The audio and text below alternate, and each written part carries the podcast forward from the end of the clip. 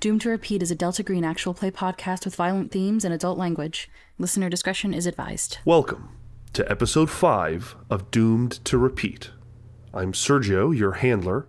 Tonight, we continue our playthrough of the scenario Reverberations by Shane Ivey. What the hell am I doing? Well, apparently, right this second, I'm talking to myself. Like a crazy person. Ugh, I guess I am crazy. But who could blame me? No, no, no, no. I'm not crazy. I can't be crazy. I've made it this far with my wits, and I won't let that be squandered now. I'm fishing on the lake, talking to Daryl. Hi, Daryl. Thanks for listening. What the hell am I doing? Is that what you asked, Daryl? Now, truth is, it's a question I've been struggling to answer ever since I started all this shit, and I'm no closer now to being able to answer that question than ever. The truth is, I never really know. I get instructions, I follow them, I see some fucking shit that would drive a normal man insane, optionally save the day, then I go home and act like everything in the world is just fine. I've been saying this for a while now, but this time I'm serious. This is the last one. The last mystery to be solved, the last of whatever Twilight Zone fucking David Cronenberg existence the last few decades has been. It's time for me to pass on the buck. Let new blood flow. God knows mine has run enough. Is running enough. And I suspect that by the time the job is done, mine won't be the only to run. Oliver, Rose, I sent them into this shop, Hightower Records, with one simple job extract information about the disappearance of pushers of a drug called Reverb off the streets of Detroit. It is still unclear to me whether the pair succeeded at this. God knows FCell's own Agent Frost did not help the situation. Fuck. She's a good kid, but she needs help. God, why did I, why did anyone let her anywhere near that goddamn evidence locker? Regardless, a meeting was set for later in the day with the record shop clerk. Or owner. I'm not really sure. Echo, at a local music club called Studio Overground. After much fumbling, the assembled agents of FCell and I found ourselves sitting in some greasy spoon diner with one asset having ran away and the other weaseling his way out from our grasp with nothing more than that damn greasy mouth of his. But no matter. We'll take care of him, one way or another. Those two. There's something hinky about both of them. I know that they've got some sort of ancillary motivation here. A journalist and a librarian. Two people that have dedicated their lives to the consumption of the ignorant plebeian masses. That makes them huge liabilities for our operation. They already know too much about us, about what we do, and they're only going to learn more by the time all is said and done. It is far too risky to leave them hanging loose. We can't risk them running their greasy little mouths, jeopardizing what we do. I see no other alternative. Once they're no longer useful, I'm gonna have to put a bullet in their untrustworthy brains. I'll teach that fucking good for nothing librarian to run away from me. By the time I'm done with her, she'll be begging me to put an end to her miserable fucking existence while I beat her with the severed legs that she used to cross me. Whew. I need a stiff drink. Maybe the shock or blood loss is finally getting to me. Yeah, yeah, let's go with that. I am not crazy. Of course you're not. Thanks, Daryl. Meanwhile, while Oliver and Rose were missing in action, Agents Frost, Frog, and I rode over to Chinatown to investigate a plant native to China called Lao, a substance I knew to be a key component of the drug Reverb.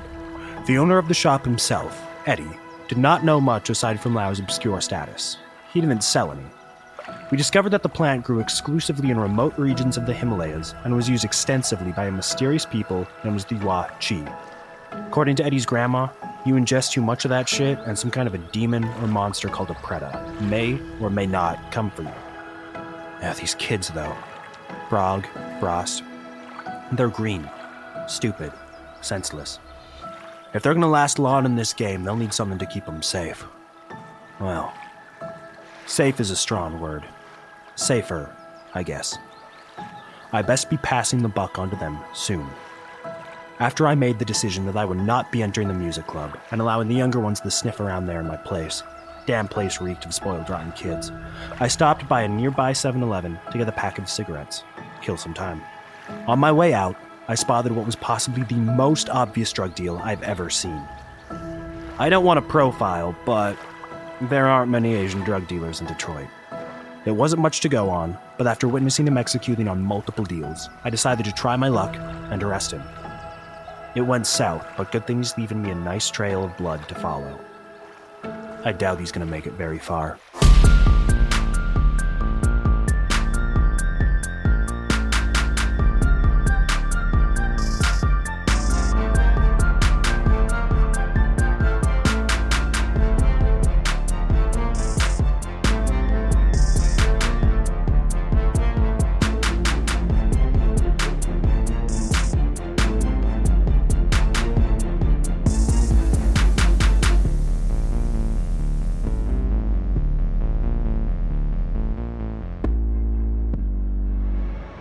So it's Saturday, October 27th, 1984.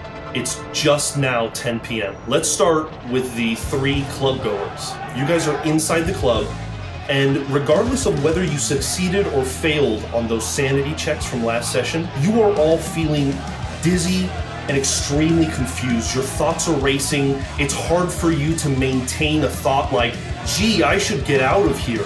It just kind of floats away, and then it, you, you snap back to uh, your consciousness. Do you want to stay? What are you guys doing?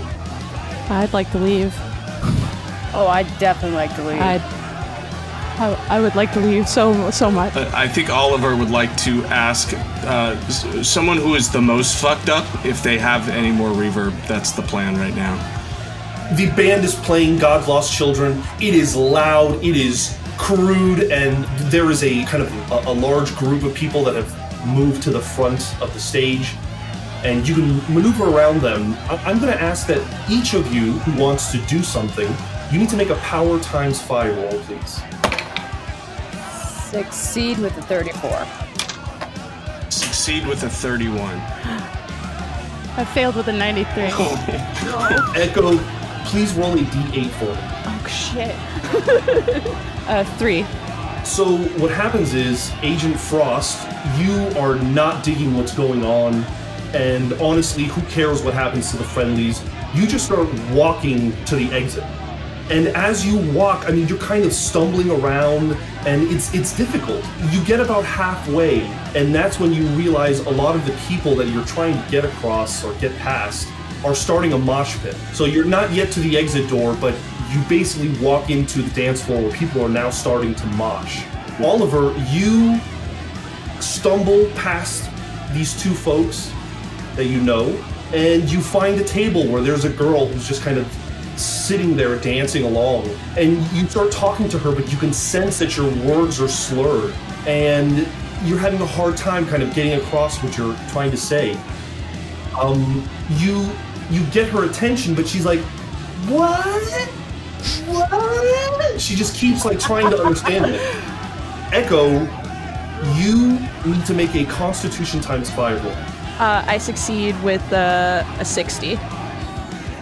You feel like you're about to throw up, and it it, it almost kind of bubbles into your mouth, but you like grip the table and you hold it and you swallow it. And I need you to roll a d4. It's a two. You're going to lose two willpower. Once again, you all have things you want to do. If you'd like to continue doing them, make a power times five roll. In fact, um, I'm going to say first, Agent Frost, you are you find yourself at the top of this initiative in the middle of a mosh pit. I need you to make a, a Dex times five check. Got it.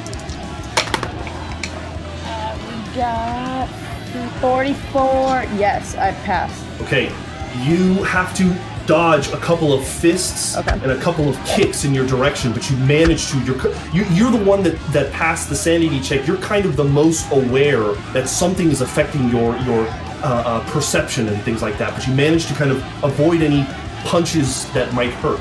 You may you may make a power times five roll, and the rest of you may also make power times five rolls to continue trying to do something that you're trying to do. 52. Also 60. I, s- I succeed with a 19. Okay. So it sounds like everyone succeeded. Oliver, you finally put your lips together enough to say, You got any reverb? And you say it loud enough. Go ahead and make a persuasion check. Okie doke. I'm going to say that it needs to be at minus 20%. That is fair. So 50%. I have a 71. I failed. She's just like she's she's like I don't know anybody anybody called Robert. No. You just can't. She, she she seems to be fucked up enough on the drug that she's just of no use. Frost, you get to the door and you stumble out the door and, and, and the cool air is like so refreshing and just being at this distance you can already feel the weird buzzing sensation that is causing you dizziness to start to dissipate. Robin you also manage to steel yourself and start moving into the crowd.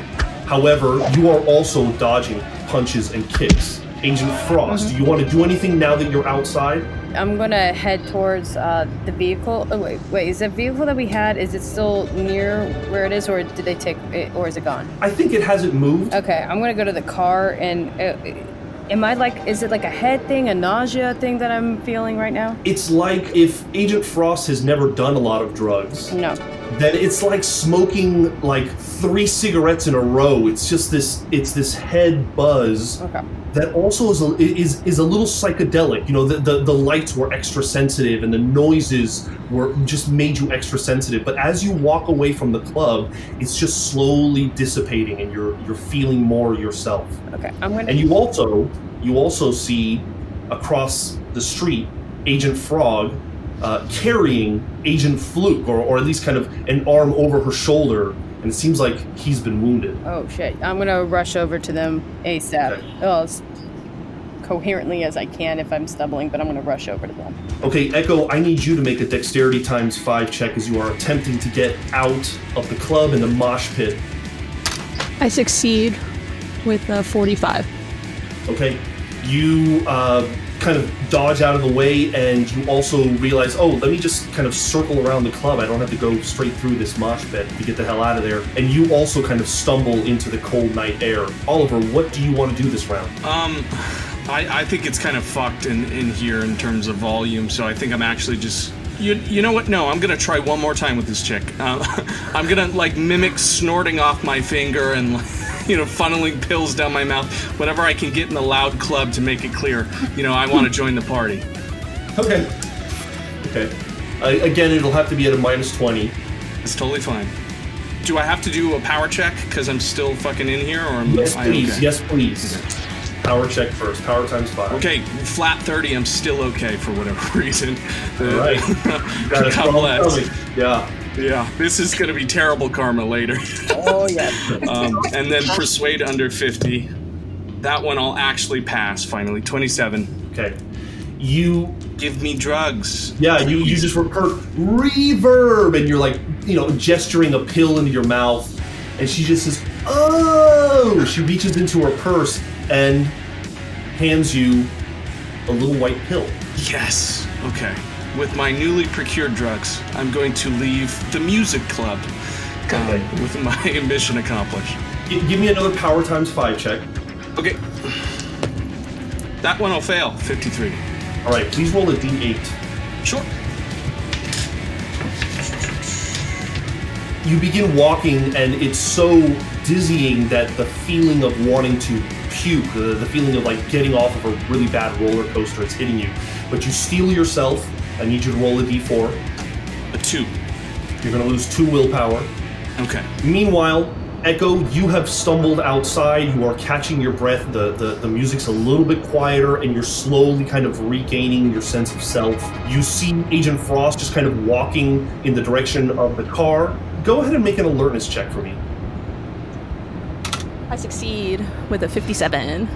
You look to your left, and you see coming down the block Agent Frog, and she seems to be kind of helping Agent Fluke.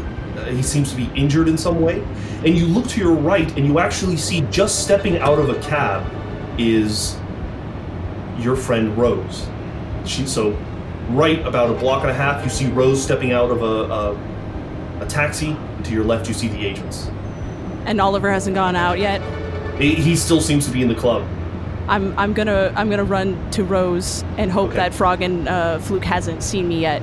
At this point, I just need one more roll from uh, Oliver, a power times five, and then we'll get to Frog and Fluke. And six. Hey, that's a six percent. Okay, cool. So that's a success. You you basically just kind of fall forward out of the club. You also stumble into the cold evening air, and it's starting to feel a little bit better. Before we decide what happens to you, let's go to Fluke and Frog. So, Agent Frog, you have tied a tourniquet, kind of makeshift tourniquet, onto Agent Fluke's shoulder, mm-hmm. and you are kind of walking back in the direction of the club. I need you to make an alertness check for me, please. Okay. And, and Fluke, Fluke, you can do the same thing if you want. Okay. That's a fail with 72. Um, success. Agent Frog, you look ahead towards the club, and you can see some of the friendlies spilling out of the club. It looks like Ro- uh, uh, looks like Echo is heading off in the opposite direction. You see Agent Frost walking towards you, but it is Agent Fluke who looks to their left and sees that down the block and around the corner, a pair of policemen are running, stopping on the corner, and kind of looking around, engaging where those shot, those gun blasts that happened a few moments ago are coming from. Two options: badges come out, or we get out of here fast. I mean, we should we should get out of here fast. We need to get you to a hospital anyway. No, no hospital. one of you guys So- can. One of you guys can dig it out and stitch it up. That's fine. I don't. Do you have a first aid kit in your car? I, I think at least between the three agents, though, someone would definitely have a, Okay. a kit. Okay. This is ridiculous. Fine, fine. We'll do it in this club parking lot. So whoever has the higher stealth between Frog or Fluke, someone give me a stealth check. And I'll give would, you. Pl- uh, go ahead. would I be affected at all by my injury with that? Um, you can still walk. So you know you you, you got shot in the shoulder. You, you're not necessarily an, an invalid or anything right now. You certainly don't feel great. But I, I'm going to say that whoever has the higher search can have a plus twenty percent, as you're both working to just basically quietly go to your getaway car. Okay, I'd have 60 with the plus 20. Okay. 39. Awesome. The two of you spot the cops before they spot you. You kind of drop low to the ground. You make it to your car, and you help Fluke in. Shortly after, Frost comes walking up.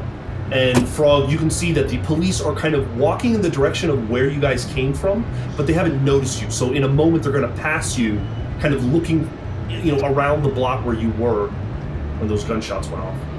All right. Um, I'm gonna call out to Frost. If if we're done, we should go. We're done here, yeah? Phil's done. Done. Uh, I'm gonna just gonna. I'm gonna take. I'll see her urgency. Uh, do I see that he's injured? By the way, like, do I actually? Oh yeah, it's it's obvious now that you're closer that Right. it, it- he's heavily bleeding. Uh, he's just got like a white T-shirt on. You know, you guys kind of disrobed him a little bit, so he's got this Okay. heavy, heavy blood wound. All right. Well, then I'm going to, as uh, quickly as I can in my heels, run, get back in the car, and at least get the uh, get it ready to haul ass. Okay, you jump in and you guys pull out without issue. The cops are already making their way on to the other side of the street, so they did not notice your your escape. Um, Rose, you step out of the taxi, you turn around, and you see Echo, somewhat pasty, somewhat sweaty, kind of fast walking in your direction. And you move towards her, I assume. Yeah, I'll to meet her. And a few moments later, once she's nearly to you, you see Oliver come stumbling out of the club. Echo, when you look, you look like you don't feel great. Uh, That's that's uh yeah, I would say that's the yeah. Um uh, what? what time is it? Where are we? Um It's just after ten. We're we're outside the the the, the music club. You just came out. music club. Okay, okay. Um uh we need to go. Uh and I just start walking down the street. Wait, wait where's Ollie? Where's where are the rest of them? You you can see him now stumbling out of the, the front of the club. Come here, come here, come on. Yeah. Hey, uh, how's it going? Uh, Apparently, we need to go. yeah, yeah, I think that'd be best. You look about as bad as Echo.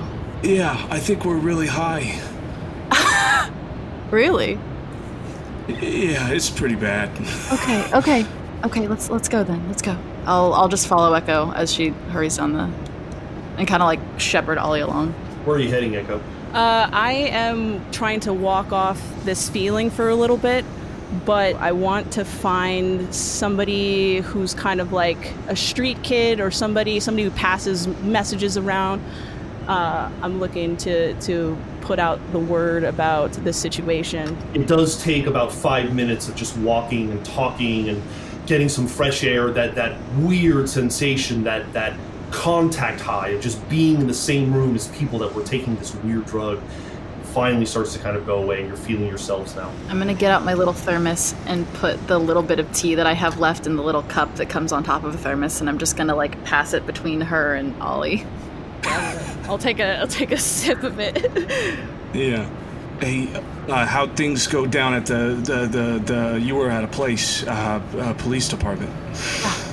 I'll tell you when you get home. Yeah, yeah, that'd be good. That'd be good. I can't feel my own lips right now. It's like I ate them. I ate my own lips. You're there. I prom. I promise you, they're there.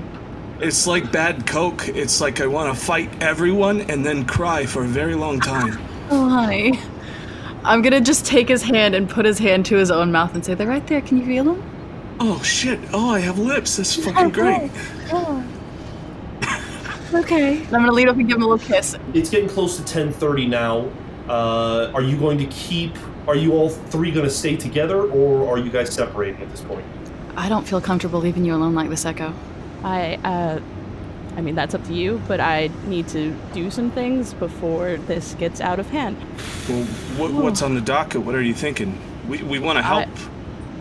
We gotta, I gotta, I gotta shut people up. I gotta, I gotta tell, I gotta tell people about this. Uh, uh, yeah, I gotta, I gotta find somebody. I'm still looking for anybody that I can Okay. relay something Okay. to. So if if if Rose and um, Oliver are just going to basically tag along, um, you can give me a I'll say a, bu- a bureaucracy roll to see if you can find somebody out Okay. on the street now that would be of use to you. Nah, I fail. Fifty-two. Some of the best informants in town are the kids, and although the kids do tend to stay up late, you can't seem to find anybody. You find the occasional pony down pusher, you find the occasional user, but no one necessarily that has access to to big people that are that you know are important. Fuck. Does it have to be tonight? It has to be tonight. I have to talk to somebody. Um, well, since I can't find a street kid uh, or can't find my usuals, I gotta I gotta go down and see. Uh, I gotta go down to Pony Down and I gotta talk to some people. Um, I don't know where are you guys going. Where are you staying?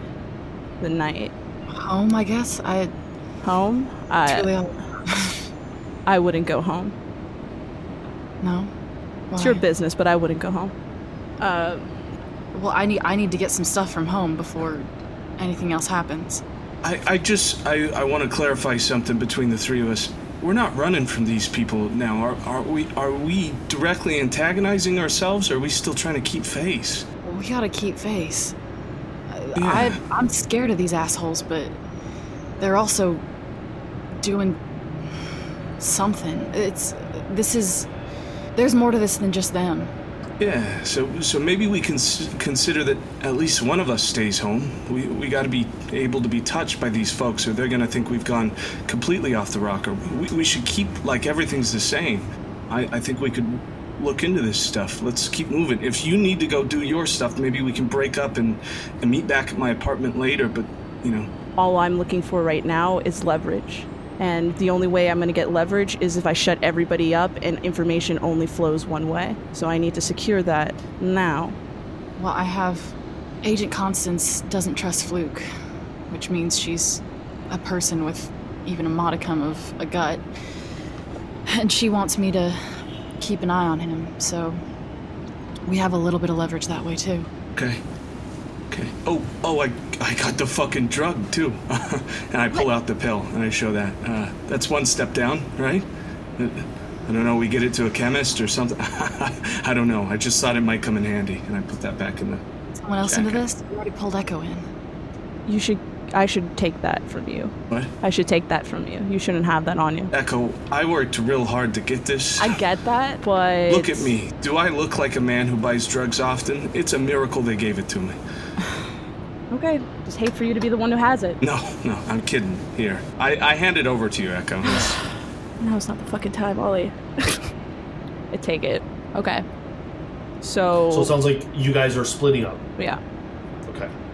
Okay. Oliver and Rose, where are you heading? Maybe we push the street. I, I don't know. Do you have anything I don't? I have a.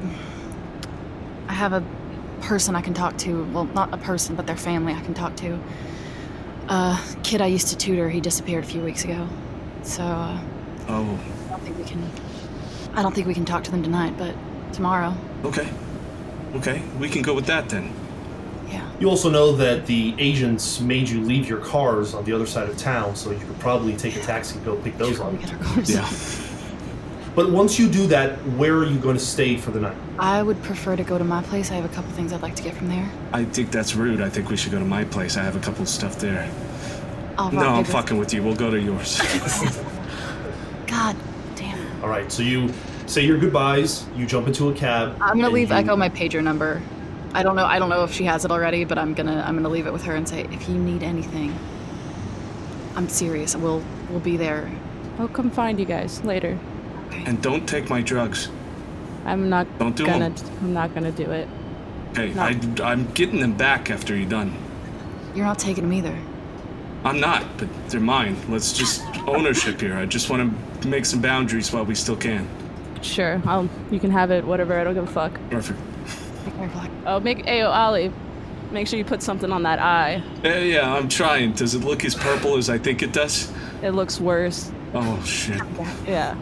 Piece of meat, some peas, something. Echo, where are you heading? I'm heading to where uh, I could find the Pony Down Gang. That's going to be back in the direction of, of Hightower Records. Um, it'll take a little while. In the meantime, let's cut away from our friendlies uh, to our agents. You are driving in the car, and your senior agent, Agent Fluke, is bleeding profusely from his shoulder. What are you guys doing? Okay. Somebody get this thing out of me right the fuck now. Right. Okay. Um, I know where we could go. Not a hospital. I'm going to give. I guess Frost, you're driving. Yep. Okay. I will give you the address to the Hall of Origins, which is on the the cool map that we have. Um, and we'll go there. Done. Sounds good. I'm gonna drive That's as cool. fast as I can, but not to the point where like I'm gonna get noticed by cops right away. Sure, you're you're following all the rules, and it doesn't actually take that long because it's not that far outside of the downtown area of Detroit. You find a corner building where on the bottom floor um, there is a large arcade. The windows, the majority of the windows, are actually already boarded up, and just the door entrance seems to be accessible. But you know that there's also a back entrance, Agent Frog. How, how do you want to enter the Hall of Origins? We're gonna pull in in the back, and I'm gonna just enter through the back as quietly as I can, um, and just Q, Q. It'd be cool if you were here. The door is open, and you can hear the sound of the pinball machines, the arcade games, the, the, the smell of the of the stale carpet, and and the, the, the Pepsi and the popcorn kind of all hit you. Um, this is a very familiar place to you, and since you are coming up the back way, you actually hit the manager's office, and the door is open, and you notice that inside there is Luther Q. How would you describe Luther? I think he's sort of an older, like thin dude. Probably I don't know. He, I just see old globetrotter body happening. Um, salt, salt and pepper hair, and the thin glasses, loose, sort of airy shirt and jeans tucked into like old, old dress shoes. So you see Luther uh, digging in through his uh, safe. Uh, he has a small safe, and you can see that he's putting what looks to be change and, and money that he has been keeping in that safe into like a personal a briefcase. And he notices you, he closes it, and he sets it to the side, and he, and he kind of adjusts his glasses, and he says, "Oh, Alicia, uh, uh, hey, how you doing? Uh, it's it's pretty late. I got I was gonna close soon. Uh, you- Yeah. you want some quarters?" Oh no, not right now. Actually, um, I, I we need to borrow your bathroom and your silence, but more your bathroom right now. I don't understand. Are you, Uh, am I in some kind of trouble? No, you're totally fine. I just have uh, I have a friend in the car that it would just be. be- Is it cool? Just I just need a, an umbrella. Yes, for for you for the next like hour. Alicia, you're my best customer. I, I can't say no to you. Sure, sure. Perfect. Okay, I'm gonna go get Fluke out of the car. I'll almost lift him and carry him in, if that's okay. A fucking arcade. I think that you can without issue. You bring Fluke in, and Luther has actually been staying by the manager's door, kind of curiously watching you exit and re enter with this man, and he sees the wound, he sees the blood, and he's just like, oh my god! Yes, this Not is as what bad I- as it looks. It's just a what I through and through. Luther is not an agent. He's going to need to make a sanity check, which I will roll for him. So sorry, Luther. He does not suc he does not succeed that sanity check. Oh no. he just kind of puts his mouth he puts his hand to his mouth and he's like oh my god yeah, yeah just just take care of it in the bathroom and he just kind of cowers and, and, and falls back into the manager's office into his big chair and he's just kind of watching you drag fluke in there and i assume you close the door Yep, I'm so sorry. This will be over so quick. Don't even trip. Just relax. Okay, and I close the door. it's a it's a kind of a larger industrial bathroom so there's some room for you guys you both i don't believe have proficiency with a first aid kit No. I certainly don't. Yeah, so you just have the base of 10%. So I will say that whoever wants, amongst the three of you, may roll at a 10%. If you critically fail, you might actually do more damage to Agent Fluke. But if you succeed, you'll heal him. If you fail, all that will happen is that you will successfully cover the wound, but you won't necessarily heal him. But you'll be able to stop the bleeding. You know, you'll just be able to do a general dressing. I'm certainly not digging a bullet out of my own shoulder. I just realized that I'm still in the car. Oh yeah. Do you want? Do you want in on this? Um, this fun night? So, Sergio, I'm going to go ahead and I'm going to be the one carrying uh, not only the first aid bag into the bathroom, but because of how the day has proceeded already, my personal duffel bag hasn't left the trunk of the car. I'm taking that as well. So I'm going to go ahead and like take out like a very like one of those Kevlar belts that I would have when I have everything clipped, and I'm going to give it to my boy to clamp down on his uh, mouth. Gotcha, gotcha, sure, sure. Okay, We just I So who's rolling? Sounds like Agent Frog. She's Yeah. the one doing the. Okay. got it. I'm just gonna hold him down. So sorry. Oh, I'm so sorry. Yo, it's a two. No fucking way! Oh, Two. Yeah. getting that thing out of there.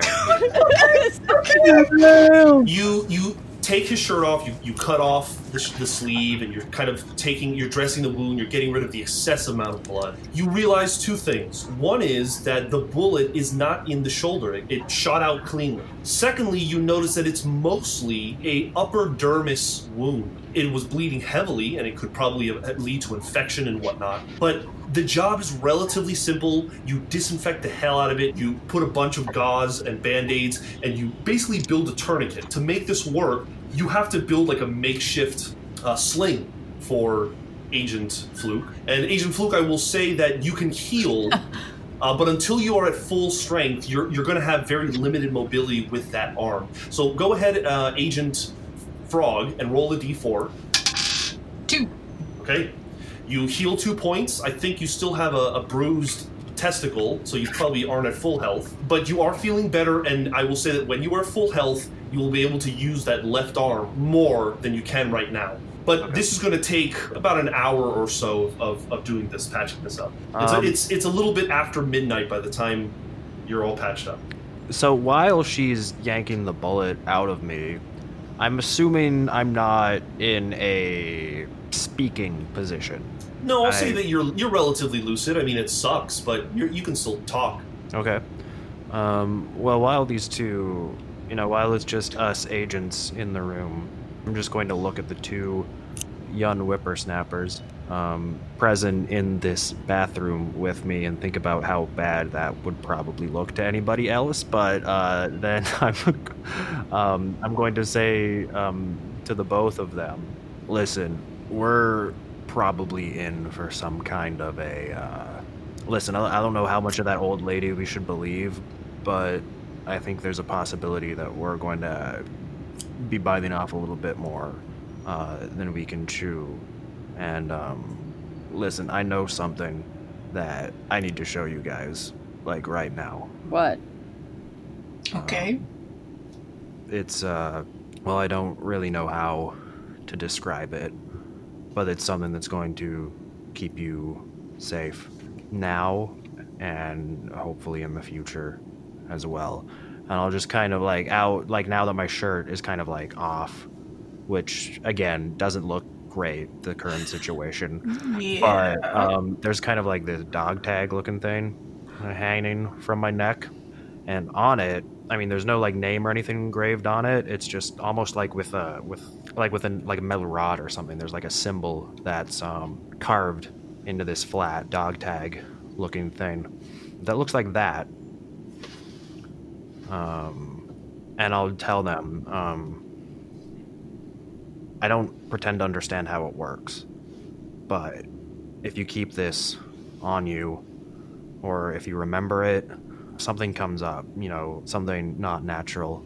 If you draw this either in the air or with something that you keep on you, it'll keep, you know, whatever whatever it is away from you um, to to a point.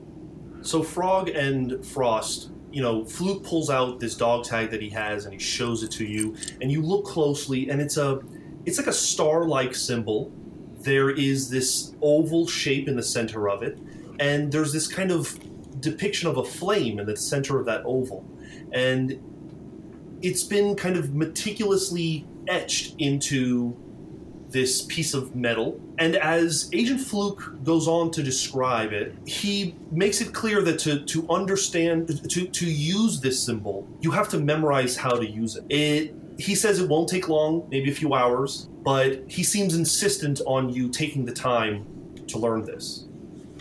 And and now listen, it's not free. It'll cost you something, but in my experience, it's been worth it. So many questions. Okay. How about you tell us the cost first? Like, I, I trust out of everyone here, I, I, I this group is better than dipshits over there. But w- what's the cost, bruh? Quite frankly, the cost is up here in your mind. but Okay. small price to pay for staying alive. So, if we take this magic necklace you have, have a better chance of protecting ourselves. Well, you're But- not taking this necklace. You're going to memorize this symbol. right.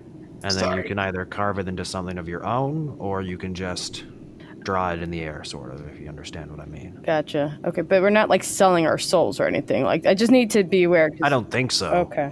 Ooh. Okay. Well, I th- okay. I, I I'm still tripped up on. We have more protection, but we lose the sense that we would use to protect ourselves. It just it kind of seems like there's a gap here. Well, nothing's free. So, best just be getting used to that. Okay. I'll nod But- along and I, I will agree. At the end of the day, you gotta stay alive. Damn right. Um, as you guys are discussing, uh, there's a knock on the bathroom door, and you hear that it's uh, Luther, Luther Q on the other side. Um, uh, Alicia, can I talk to you for a second? Yeah. I'll I'll be right back. Um, if you want to accept the magic necklace dance, do that. I'll be back. Uh, and she's gonna go step out. You you poke your head outside the door, and Luther is standing there. He's got his his bag with him, and he says, uh, "I'm actually going to go. Um, if you want to lock up after me, I really appreciate it." Yeah. No, that's fine. I'll uh. I I mean, I'll, I'll see you on Sunday, so it's it's fine. Okay, yeah, all right. And uh, I shouldn't remember what happened tonight, right? Oh, it would be best if you didn't. Already forgotten. And he just kind of starts walking backwards out the back door. Fantastic. So you are uh, now in this arcade by yourself. You know you've you've left. You, you know you've closed out this place a number of times. So you know how to close it up. Agent Frost, are you going to take the time to learn from Agent Fluke the Elder Sign? Uh, yes. Uh, I did also bring in my duffel bag, and I know we're in a bathroom. Can I just quickly change and then learn? Or am I stuck in this dress? Nope. Nope. You can change. No I problem. want to do that. What happens is you take out a piece of paper or you, you take out something to kind of start sketching this symbol. And you draw it once, just kind of by eye, and you finish and you're like, okay, I think I've got it. I mean, it basically looks like it. And you show it to Fluke, and Fluke begins pointing out the many, many reasons why yours is not exactly like his. He points out, you know, the, the, the, the stress of the stroke starts here and, and ends here light you know the, the, these lines connect while the other lines don't connect. And it takes a few hours. I will say that it takes till about three in the morning. Damn. but you over and over and over draw it. You notice that agent fluke is very uh, meticulous about if he's drawing it he doesn't complete it. He kind of does it in sections he doesn't ever complete it in one drawing and you do it so often over the over these next couple of hours that you basically memorize it and you do feel that if you wanted to draw it in the air you probably could like you, you can see it in your mind's eye if you were to put it on something is there something you currently have that you would attempt to engrave it on Ironically, very similar. I have um, I have my own pair of dog tags that I take Okay. off. So you have a, a, a little toolkit or something that you can create these these grooves I have I, I, I have a like a combat knife. Uh, I have that and I can actually take that and just start, just go ahead and uh, do it over uh, one of the tags. You start doing it, and you follow what you have learned meticulously. You've repeated this symbol kind of several times in a row, and it's just a matter of kind of etching it down. As you do it and as you bring it to completion, there's this overwhelming sense that completed something of importance. There's almost like a the pressure in the room almost seems to change as you put the finishing touches on this symbol. It's it's hard to put into words, but a part of you feels like something is different, and you are going to lose two permanent power, which means not willpower, but power, meaning the, the staff. Oh, okay. Two permanent power, and I need you to roll a d6. God right, hold on.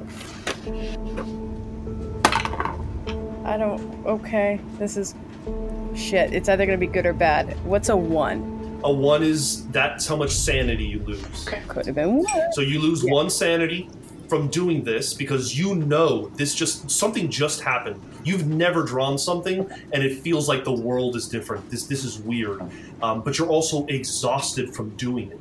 You've never done a doodle and suddenly just want to go to sleep. But you now have your own pair of dog tags. Um, I'm going to ask both Agent Fluke and uh, Agent Frog also to make sanity checks, as it wouldn't really be magic if you guys also didn't tell that there was something different. Fail. Yeah, fail with an 88. Okay. I'll, I'll say that you lose one sanity. Agents of FCell, it's now three in the morning. Just when you thought the day couldn't get any weirder, it ended getting even weirder. Um, how are you going to rest for the evening? We never really set up accommodations within the city. I think we can we crash here in this arcade. That's a really good question. I I don't think. okay. Sure. I think we're pushing it, but sure. We can take like a like a, a few hours. I think that's fine. Like four Yeah. hours, and then we have to leave. We have Sure. to leave. Cool. Four hours. I've s- I've operated on less plenty of times. You have a you, you have a home, Agent Frog. I do, but I. Hey. oh God, that's true. I do have a home, and I am. Okay. Okay. You know what? Fine. Fine. Yeah, I have a place where you guys can stay. You sure? No, but um, eh, I feel like Luther's done enough for us, so we will go to my home. Let's go. Oh, Oh. It's great if you're quiet. Let's go. Agent Frog, you head home with the agents. Pull up, you go inside. Before bed, you get a page from the undercover agent Hector Nunez. Hmm. He is asking to speak to you as soon as possible. Great. Then I will. I will call him. I will go outside and call him. He speaks to you in hushed tones, as if he's kind of walking away from a party or something. But Hector informs you that tomorrow night, around 10 p.m., the Pony Down crew are planning a a business transaction of some kind at Hightower Records. He's going to be there, but he suggests that something that that, that your team put something together because he thinks there might be the the person that is selling reverb might show up. Okay, that's. Thank you. All right, good. That's perfect. Are you okay though? Yeah, yeah, yeah. I'm all good, girl. I'll, I'll see you later. Okay, I, I gotta go. Okay. And he, he kind of just hangs up as if he's been called or something. Okay. Cool. Okay, then I, yeah, go inside. Go to sleep. Uh, did I not make it to Pony Down? Uh, yes, you, you do make it to Pony Down. Uh, So you make it to the neighborhood. You find a house party that is happening. And sure enough, you find the three brothers, uh, the Buttress brothers, who are hanging around, drinking, smoking. They're pretty fucked up. Before I go in, I kind of like put myself back together, kind of put on that normal smile, like everything's okay. Then I walk in and approach him. Music's pumping. Everybody's pretty faded at this point. But sure enough, yeah, they, they recognize you. They say, "What's up? What's, What's up? Glad you could make it." Yeah, yeah. Uh, I was just passing through. Didn't want to take your time, but uh, I just I wanted to talk to you guys for just a brief second, if I could get your time. Yo, what's up, girl? What you need? It's not nothing that I necessarily need. It's just something that I just wanted to pass along. Uh, something that's come up on on the radar. Okay, what's that? Um, I found out that there's a couple of uh, unknown people kind of lurking about the city. What do you mean unknown people? Like feds? They look like suits. They look like I don't know, uh, but they're poking around, causing trouble. What do they look like? Uh, one's uh, one's been dressing like a fucking hooker. It's just got like brown, like hair, like high hair. One's an older guy. One's uh, one's one of the D agents that lurk around the city. Do do you give Pony Down enough information to successfully recognize these folks if they were to see them on the Yeah. street? Okay. Yeah. Okay. And and yeah, yeah, the, the, the three brothers are kind of looking at each other and they're like, so so what you think, girl? You think we shouldn't have this uh this meeting? This is pretty important. We need to have this meeting tomorrow. Have your meeting, but I don't know what they're looking for per se. But they're they're lurking about, and I don't know if it's good or not. But you know, especially around this time of night, uh, this time of uh, year, you know, better to be safe. So you know about these guys, but you don't know what they're doing. No, I've just been hearing around the streets people sh- seeing uh, uh, someone from out of town, someone they don't know. And I briefly saw them at the Studio Underground. I was partying there le- tonight. That's where I was at just prior. You know a few things that you're not being honest about, and I'm gonna ask that you make a persuade check. Nah, I, I fail. They, they, they listen to you. They say, okay, okay. I don't know. I think you're downplaying this a little bit. This is this is not good news. You know, we, we got an important uh, got an important thing tomorrow, but uh, we appreciate you coming by. We'll we'll come we'll come packing extra. We'll make sure we're ready for anything. All right. All right, Thanks cool. for letting us know what they look like too. Maybe I'll send some boys out tomorrow. Take a look for them. All right. Whatever you got to do, just passing along the word, you know me. You do you do you stay much later into the party? No, I'll, uh, I'll excuse myself. Uh, Oliver and Rose. Is there anything you'd like to do before the end of the night? Yeah, I, I have a couple things I need to do at home. If uh, if Ollie's coming with me, Yep. I'll uh, I'll drive us home and like go upstairs, get some ice to put on his face. You Think you can help me take my hair down? My ribs are Yeah. pretty shitty. Yeah, I got you. So there's uh there's a lot we haven't talked about, huh? Yeah. Are we gonna do that? Are you in a headspace where you want to do that? I'm not in any sort of fucking headspace. I'm gonna die tomorrow, so it doesn't really make a lot of sense to You're not gonna die tomorrow. Yeah, but this is this is what happened a couple years back, right? I I mean, you're a pretty unflappable person. I don't know that I could ever see you uh, squint too much. But that night I woke up and I saw you, and you said it was your sister, and you seemed so broken up. Uh, it was probably this, right? Yeah, was, God, I've stared down cops at like rallies and riots and protests and 12 hours with these assholes and I'm a scared, stupid mess. Yeah. I, I, I've already seen this guy kill somebody. It was a while ago in 81, but Ollie, seeing him again is. of It's, uh, it's wild. I'm realizing I told you to shut up a lot today. That's fine. That's No, fine. that was- We're all It's not fine. Was bundling shitty. I'm nerves. sorry. That was shitty. I'm really sorry. Listen, let's just do good tomorrow. Let's find out what's going on. Let's find out what's happening to the city and let's try and stop it. Yeah, it's really all we can hope for. If they're the only ones that can facilitate it, I guess we dance with devils until they go back to hell. It sounds like some southern bullshit to me, but I'll take it right now. Look, it's all I got right now. Hey, tomorrow's Sunday, so we gotta read the paper in the morning. I would not like to do anything else. I'm sorry I left you in the stupid diner with them. That was fine. It was pretty badass. I'm just glad they didn't kill me. God, me too. I didn't think, Oliver, and I always think, and You don't owe me anything. You don't have to explain yourself. You never have, so Ollie, I want it to start now.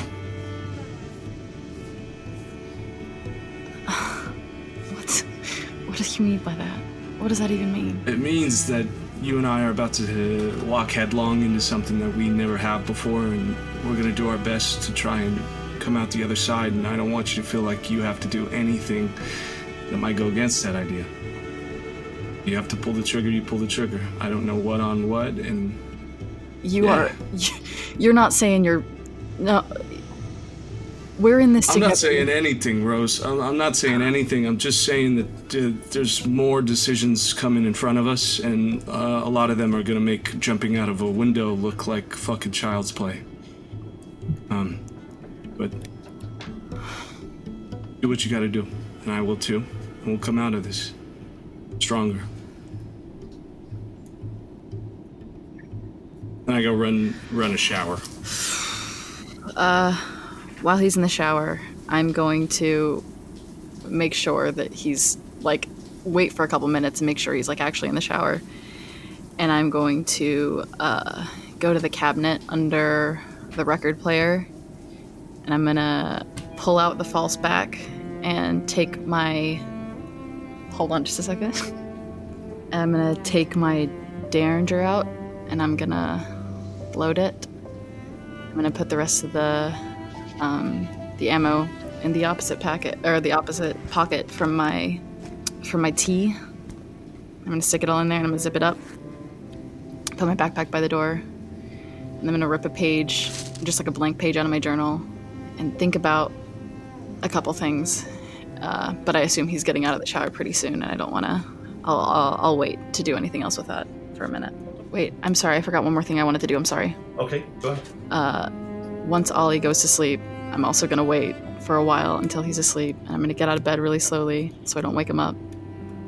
And I'm gonna go back to my paper, and I'm gonna look at it for a really long time, and start writing something and cross it out, and start writing something else, cross it out, and then I'll really painstakingly write down five sentences, fold it, hide it in the book Ollie gave me for my birthday a couple weeks ago, and then go back to bed. The evening comes to a close for everyone. I will say that the friendlies, except for maybe Echo, but the friendlies basically get up a little bit earlier than the agents. But basically, everyone gets up between 7 and 8 a.m. In the morning, let's start with the agents Fluke, Frog, and Frost. You wake up, and what do you want to do with your day? Okay, so I'm assuming that Frog fills us in on this call that she had. From Hector. Yes. Yeah, she's gonna talk about there's there's a, a meeting tomorrow night we should probably be a part of, um, at least in some way, at the um, at Hightower Records tomorrow night. Now, when you say a meeting, do you mean a exchange or a deal?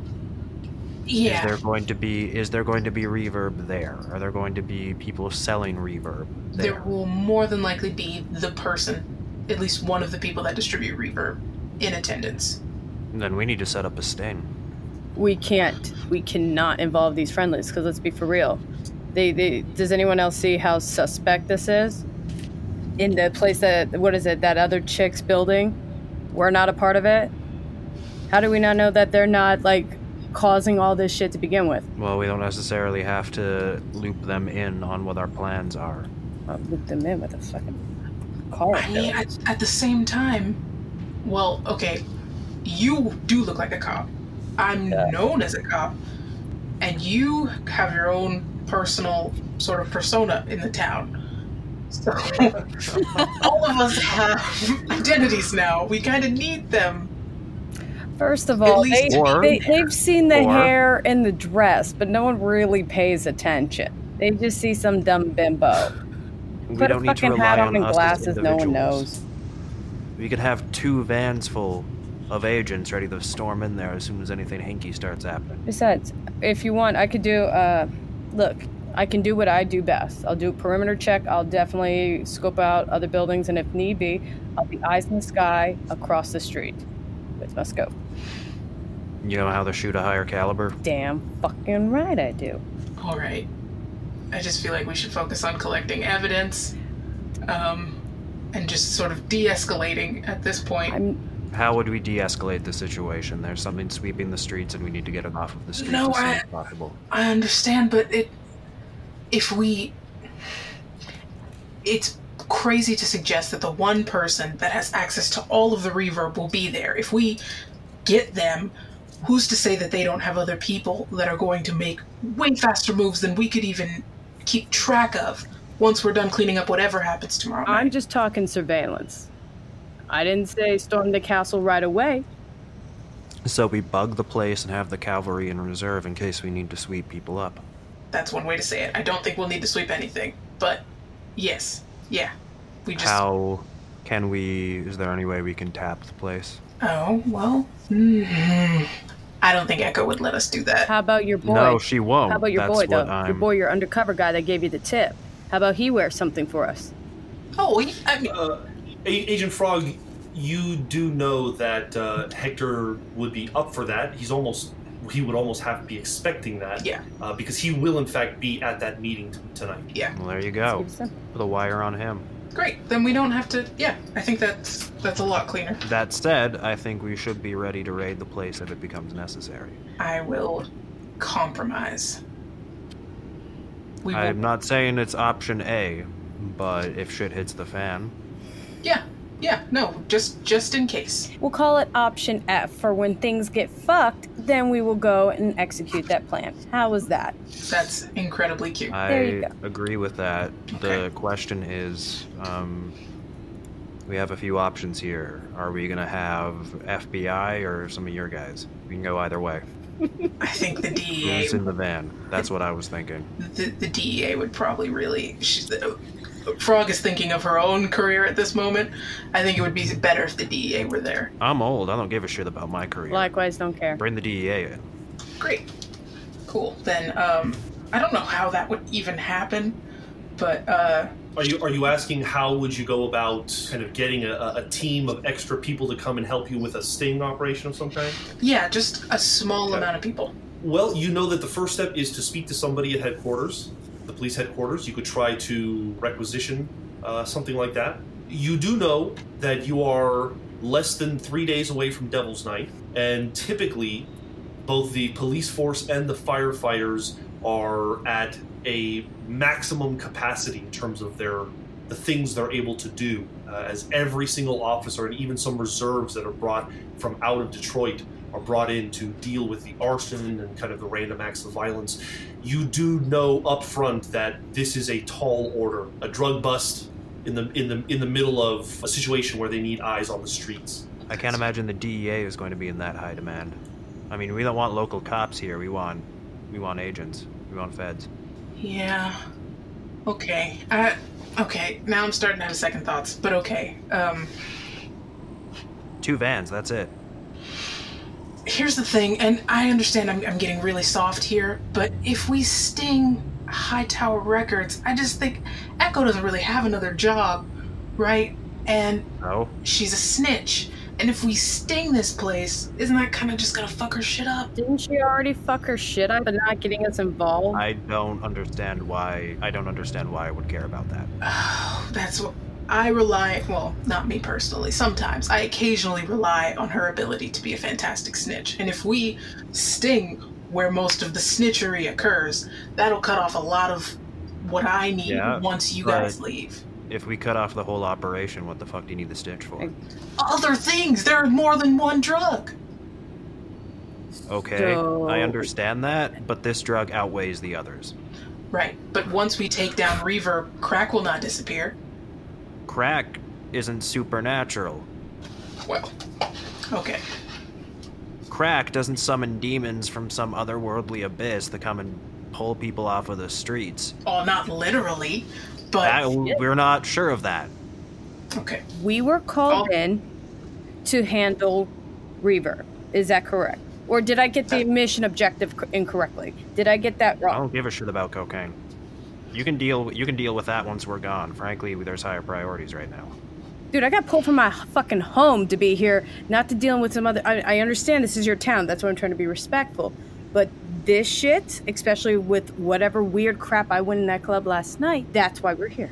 Crack is for the most part a victimless crime. Not so here. You are saying crazy sentences right now. I thought. All right, this is crazy. I'm already missing church. How about this? Um, we, yes, we're at the meeting tonight. Uh, Nunez is bugged. We're there as best as we can possibly be, um, and we have people on standby, aware of the meeting, but not physically there to sort of fuck shit up in case things things go No, wrong. they need to be in striking distance. I mean, can you imagine the three of us trying to take out an entire gang at once? What if things do go wrong? We can't take on all of that on our own. Sergio, quick question. Uh, Yes. I would be aware of any green boxes in the area, correct? You you would know of a green box, yes. Is there one nearby? Uh, yes, you know that there is one at a place called Classic Storage. Okay. Ha ha ha. ha. I'm gonna make a suggestion, especially since I see this guy's healed up a little bit. Be like, personally, I would like to go to a green box because I know I need a little bit more supplies, and hopefully they have stuff for me. Oh, I want a way bigger gun. I don't know about you, but if we're gonna take on a whole gang, I don't want to be going in there with just this fucking. I'm sure we Okay. can find you something. I have to make a stop. So if, if you two want to go on and do that, Would you like anything at the green box, or would you like me to drop off anything at the green box? Frog. I really, I'm. There's nothing particularly that I could think of. I think you guys got it. Where do we meet, and when? That's a good question. Let's meet. We can meet at the um, at the the precinct. So you guys split up for the morning. Let's go to our friendlies. Oliver and Rose, you wake up, and how are you starting your day? Well, probably the usual Sunday. Uh, coffee and tea and the crossword puzzle. Yeah, and reading the morning paper. Yeah, trying really, really hard to stay normal, but not feeling like it at all. In the newspaper, there is a recap of Mayor Coleman Young's press briefing, where he goes into detail about the things that the city is doing to combat Devil's Night. Uh, preparation, there will be patrols both with the police force and with citizens, and, and they, they dubbed this group uh, Angels Night. Uh, kind of a coalition of citizens in Detroit who are going to try to keep an eye out and call the police if they see any funny business. Uh, well, I have the the information of the family of the kid I used to tutor, Okay. uh, and he he went missing what two weeks ago? Yeah, about two weeks ago.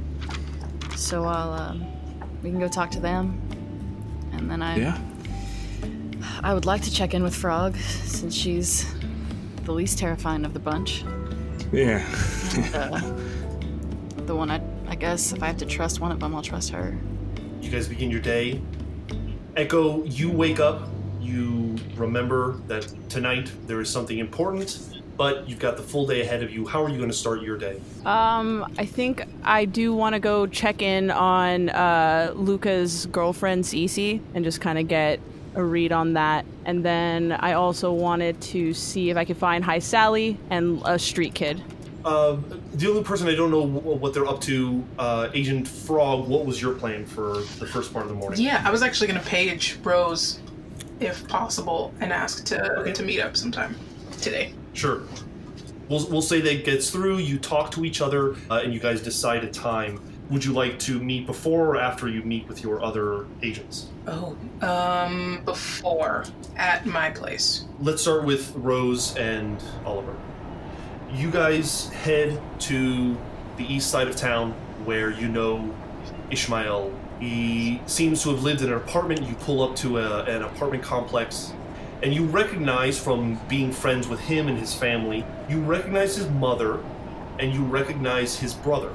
And they seem to be in the middle of moving a couch. They're kind of putting it into a truck, but they haven't noticed you yet. Uh, I'll just kind of try and catch their attention and not surprise them too much. Yeah, they, you know, you, you walk up and you say your, your hello uh, politely, and they recognize you. They, they, they just finished kind of putting the, the, the couch up, and the mother notices you and says, "Oh, oh, Mrs. Uh, Miss Bernice, right? Yes, Miss Alvarado. Oh, it's it's it's very nice to meet you. Hey, or excuse me, it's it's nice to see you again. You can call me Rose. That's Oh, Rose, yes, yeah. how, how, how are you? How can I help you? well. I um, I heard that Ishmael's been missing for a few weeks. Yeah, yeah, he's been missing. Um, we're actually in the process of, of clearing out his apartment. I, we're, I mean, we're hoping he shows up, but we can't afford to pay his, his rent, so No, we gotta just clear it out. have you? What What was the last time you heard from him? It's it's been a few weeks. Uh, he, he he talks to his brother pretty regularly, but he he didn't call, and we asked around to his friends, and just nobody knew where, where he was. We, we've talked to the police, and you know they've, they've, they've told us we're looking into it, but I don't know. I haven't I haven't gotten any calls for a little while. He uh, he told me a few times that there were opportunities for uh, other forms of income for him, and he never really went past that. But do you know do you know anything about that? I know he said he was he was falling on hard times and he was trying to straight stay the straight and narrow. But did you know about anyone he was in contact with?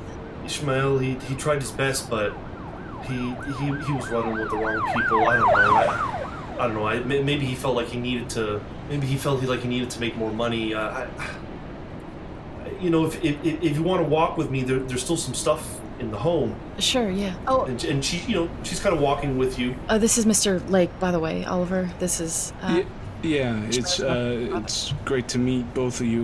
Uh, I I figured I could be some muscle while maybe you two talk. Uh, I can help with some furniture. I- I'm too dumb to talk, so I can do the rest, right? Uh, Ishmael's brother just says, "Oh, yeah, well, that'd be great. I mean, she could barely lift the couch, so I, I'd appreciate it. Sure." Hey, I I know how it goes. My mother used to sit there and act like she was taking the whole load with her, but she'd stand there and hold the corner. It's bullshit, right? Let's go get the job done, huh? the four of you make your way back into the apartment and you're talking with his mother and yeah you know you, you you get the impression that ishmael was trying to go to school he was trying to do his best but he just he he seemed to feel pressure to to make income in other ways she actually says you know we haven't actually cleared his bedroom if you wanted to take a look um, i don't know Would that be all right? I know uh, he had a couple library books I could take back. Just, I know that's Oh, not much, yeah. but I can. Sure, sure, clear a little bit You know, out. to, ha- have, have, a look. Uh, yeah, I'm, I'm just gonna help the guys. You know, keep moving stuff out. Yes, ma'am. Well, I'm. I'm sorry. I'm. I'll do. I'll do what I can to help. I don't know how much that is, but Uh, Are, are, are you working with the police? Does this does this mean uh, they're looking for him? they're. I, I just work um, consultation researcher. You know, so that they they need some history research done sometimes, and uh, I heard I heard about him just kind of in passing, and I wanted to see what I could do. Oh, oh, God bless you. It's, it's, it's nice to know somebody's trying to do something. She signals in the direction of, of his bedroom. Thank you. I'll I'll go in there and I'll s- just start looking for anything. You walk inside, and there's a bed, there's a side table, there's a little desk. And the first thing that strikes you is on his desk, there is a journal. It's closed, but it's like a black leather bound journal, and it doesn't look like they have come in here and, and moved it or touched it or noticed it yet. I am going to take it and put it in my Okay. backpack. Okay. Oh, it feels really bad, but I'm gonna do it anyway. Are you doing anything else while you're in this room? um, I'm just gonna like look through his drawers and um for his backpack and stuff like that. Just uh, try and find anything school related that I can take with me to make it look like I was doing like school stuff, but also looking for anything that might lead us in a direction. Look on the desk, there's not really anything, and you notice that over by his bed, in kind of the corner, you see his Jansport backpack and you see a textbook. And you walk over, and you notice something odd. Um, it kind of starts by the bed, and it moves in towards the corner. But there's these markings. Um, there's markings on the wall, and there's you realize there's markings in the in the bedding like you you go to inspect it and you realize that the bedding has been sliced like hundreds of times in this weird kind of spiral pattern that leads to the corner and when you get close to the, the, the corner of the room you see that the wall has literal inch deep and maybe two inch long incisions, like real clean incisions. And it's it's almost like if, if you were to stand back on the opposite end of the room and look into that corner, there is this kind of spiral pattern of tiny cuts. And when you walk up to the textbook, the textbook itself is covered in these dozens and dozens of incisions. And the, the, the book is almost like a like an accordion, like it, like it could fall apart if you like bent it hard enough. Because there's all of these cuts all over, it, and it's very peculiar. Is the are the cuts all over the sheets or are they just like kind of in a corner? Kind of in the in the side of the bed that is facing that corner of the room. Uh, I'm gonna take out my journal and I'm gonna do like a really rudimentary sketch of all of the the markings. It's not gonna like not exact, obviously, but just enough to get the idea. And the same for the, like for the bed.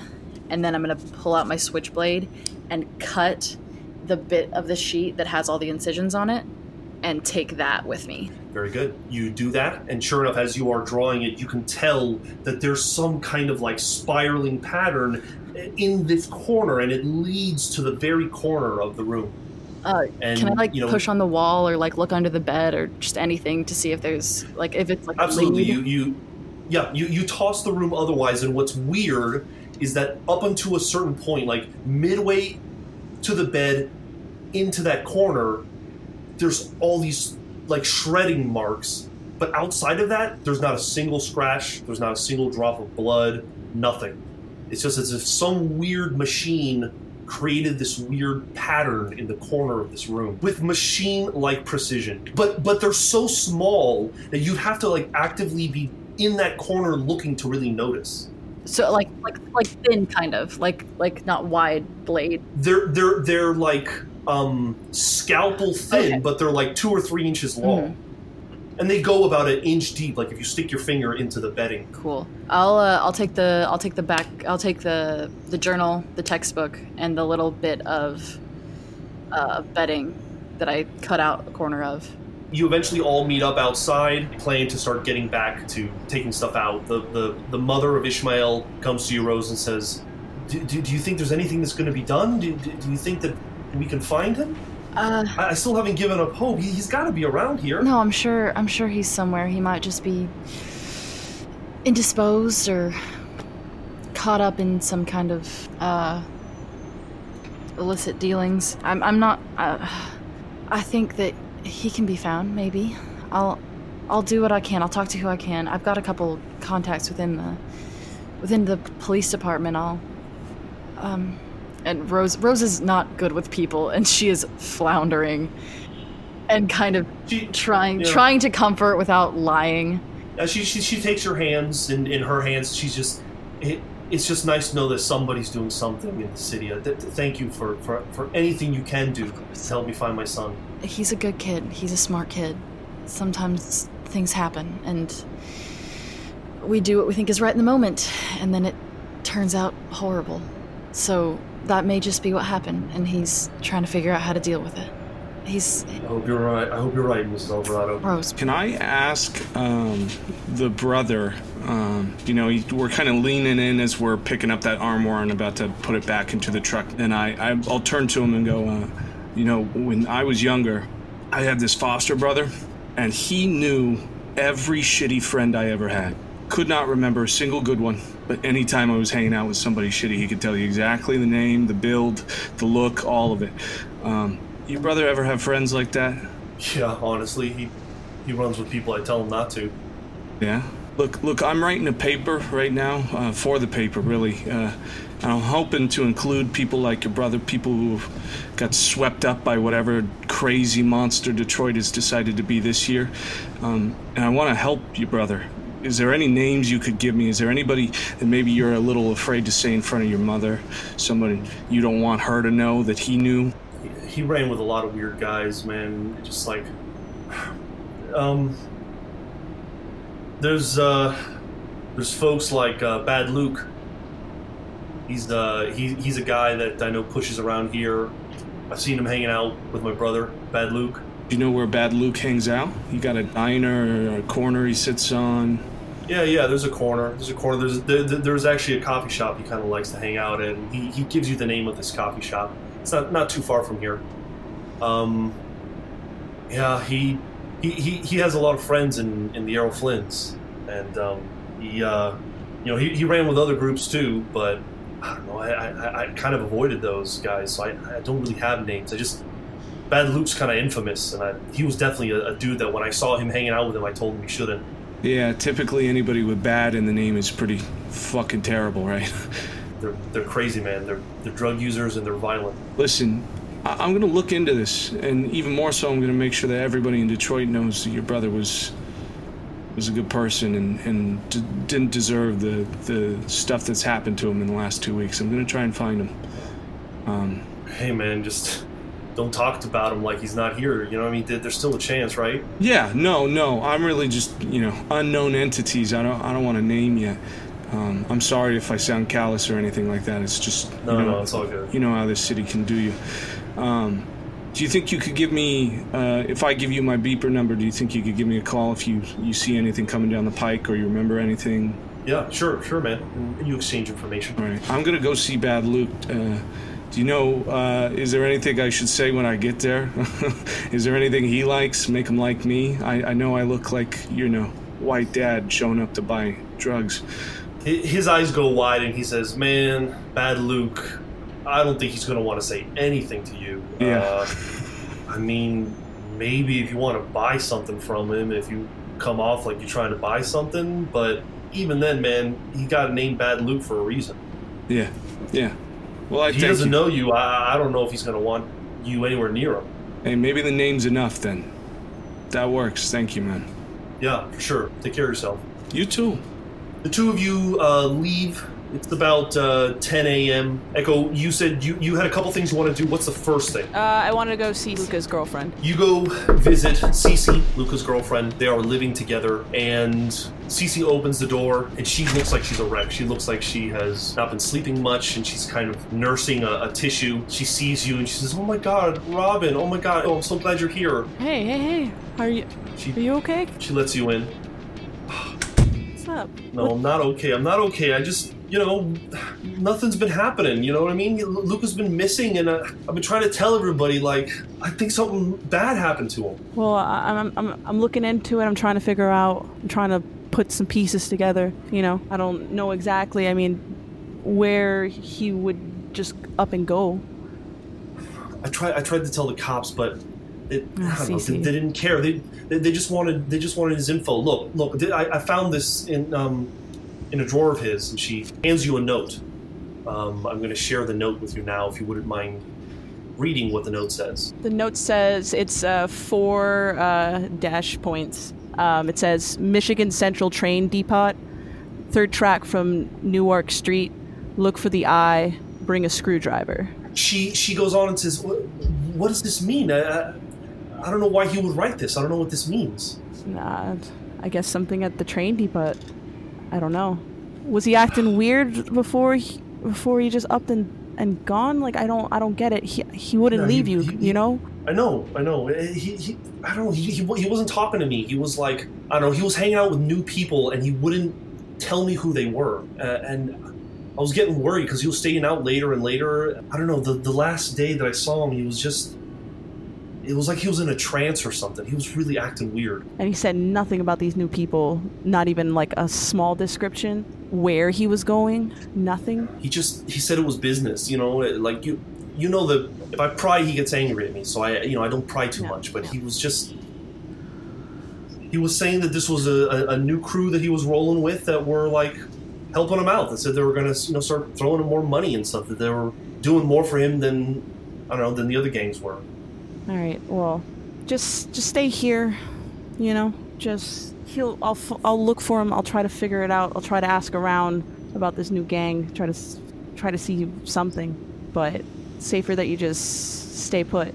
Thank you for checking in. Of course. I mean, You know, your family, you know. We look out for each Yeah. other, right? she seems to be feeling a little bit better now after after talking to you and having somebody listen to her. All right. Oh, maybe I'll come by tomorrow. Yeah, that, that that'd be nice. Yeah, All right. Well, you take care of yourself, yeah. yeah, yeah. I'll see you later. Okay. I don't know. Head out. Where are you heading to? Uh, I do want to find, see if I can find a street kid, um, and then I might want to go to this train depot. I think that's easy enough to do since it is day. You find, um, are, are you looking for somebody connected in a certain way? I'm just looking for like a kid, like you know, you know how like they relay messages Yep. around town. I'm just looking for Yep. somebody who's gonna pass the word about for Absolutely. You come across a young kid, and his name is Greg Mathis. Just a young guy. You know, he, he actually happens to be running with the Errol Flynns, but he's somebody that gets around. And um, what, what, what do you want to ask him? I, I'll, I'll dab him up first, and uh, I'll first ask him uh, how he's doing, and then I'll pull out a, a bill, and I said, "I need something. I need something passed around the block. Are you my bird? Oh, I'm, I'm all ears. What's up? What you need? I got some unknown faces lurking about, suits just kind of moseying about, causing some trouble. Let everybody know that they're Okay. uh, kind of unfriendly. They're asking too many questions, the wrong kind of questions. Shit. Okay, yeah, I'll, I'll let some people know. I mean, everybody knows the cops are out en mass right now, but yeah, they're not. They're out. not cops, so they're they're Oh. running their own kind of situation. So it's even more out of place. You know what I'm saying? And I assume you give Greg the details of what these people Yeah. look like. And then I'll pull out another bill and I'll say, "You didn't get you didn't get this from me. Your grandma, your your aunt, you saw something in a window. I don't give a fuck how you spin it, but it didn't come from my mouth." I'm flying away. Uh, one last thing. Uh, any any new people pushing pushing the block? People not the the usual regulars? A new crew, maybe? Uh, to be honest with you, yeah, I think I've seen a couple of guys that look out of place. Yeah, What do they look like? I don't know. I mean, I saw this. Uh, I don't know if he was Chinese or Japanese. Um, and w- w- one of the other boys said that uh, on the other side of town they saw some like they saw some like Finnish guy, some like Scandinavian dude uh, working the block where. Uh, you know, you know the street that downtown Philly had. He ran that uh, that neighborhood. Now there's like this weird-looking um, white guy running around there. Huh. You know what he's pushing? From what I hear, is reverb. That was Raver. Mm. Aren't the Flynns pushing Verb? Yeah, that's what I hear. Yeah.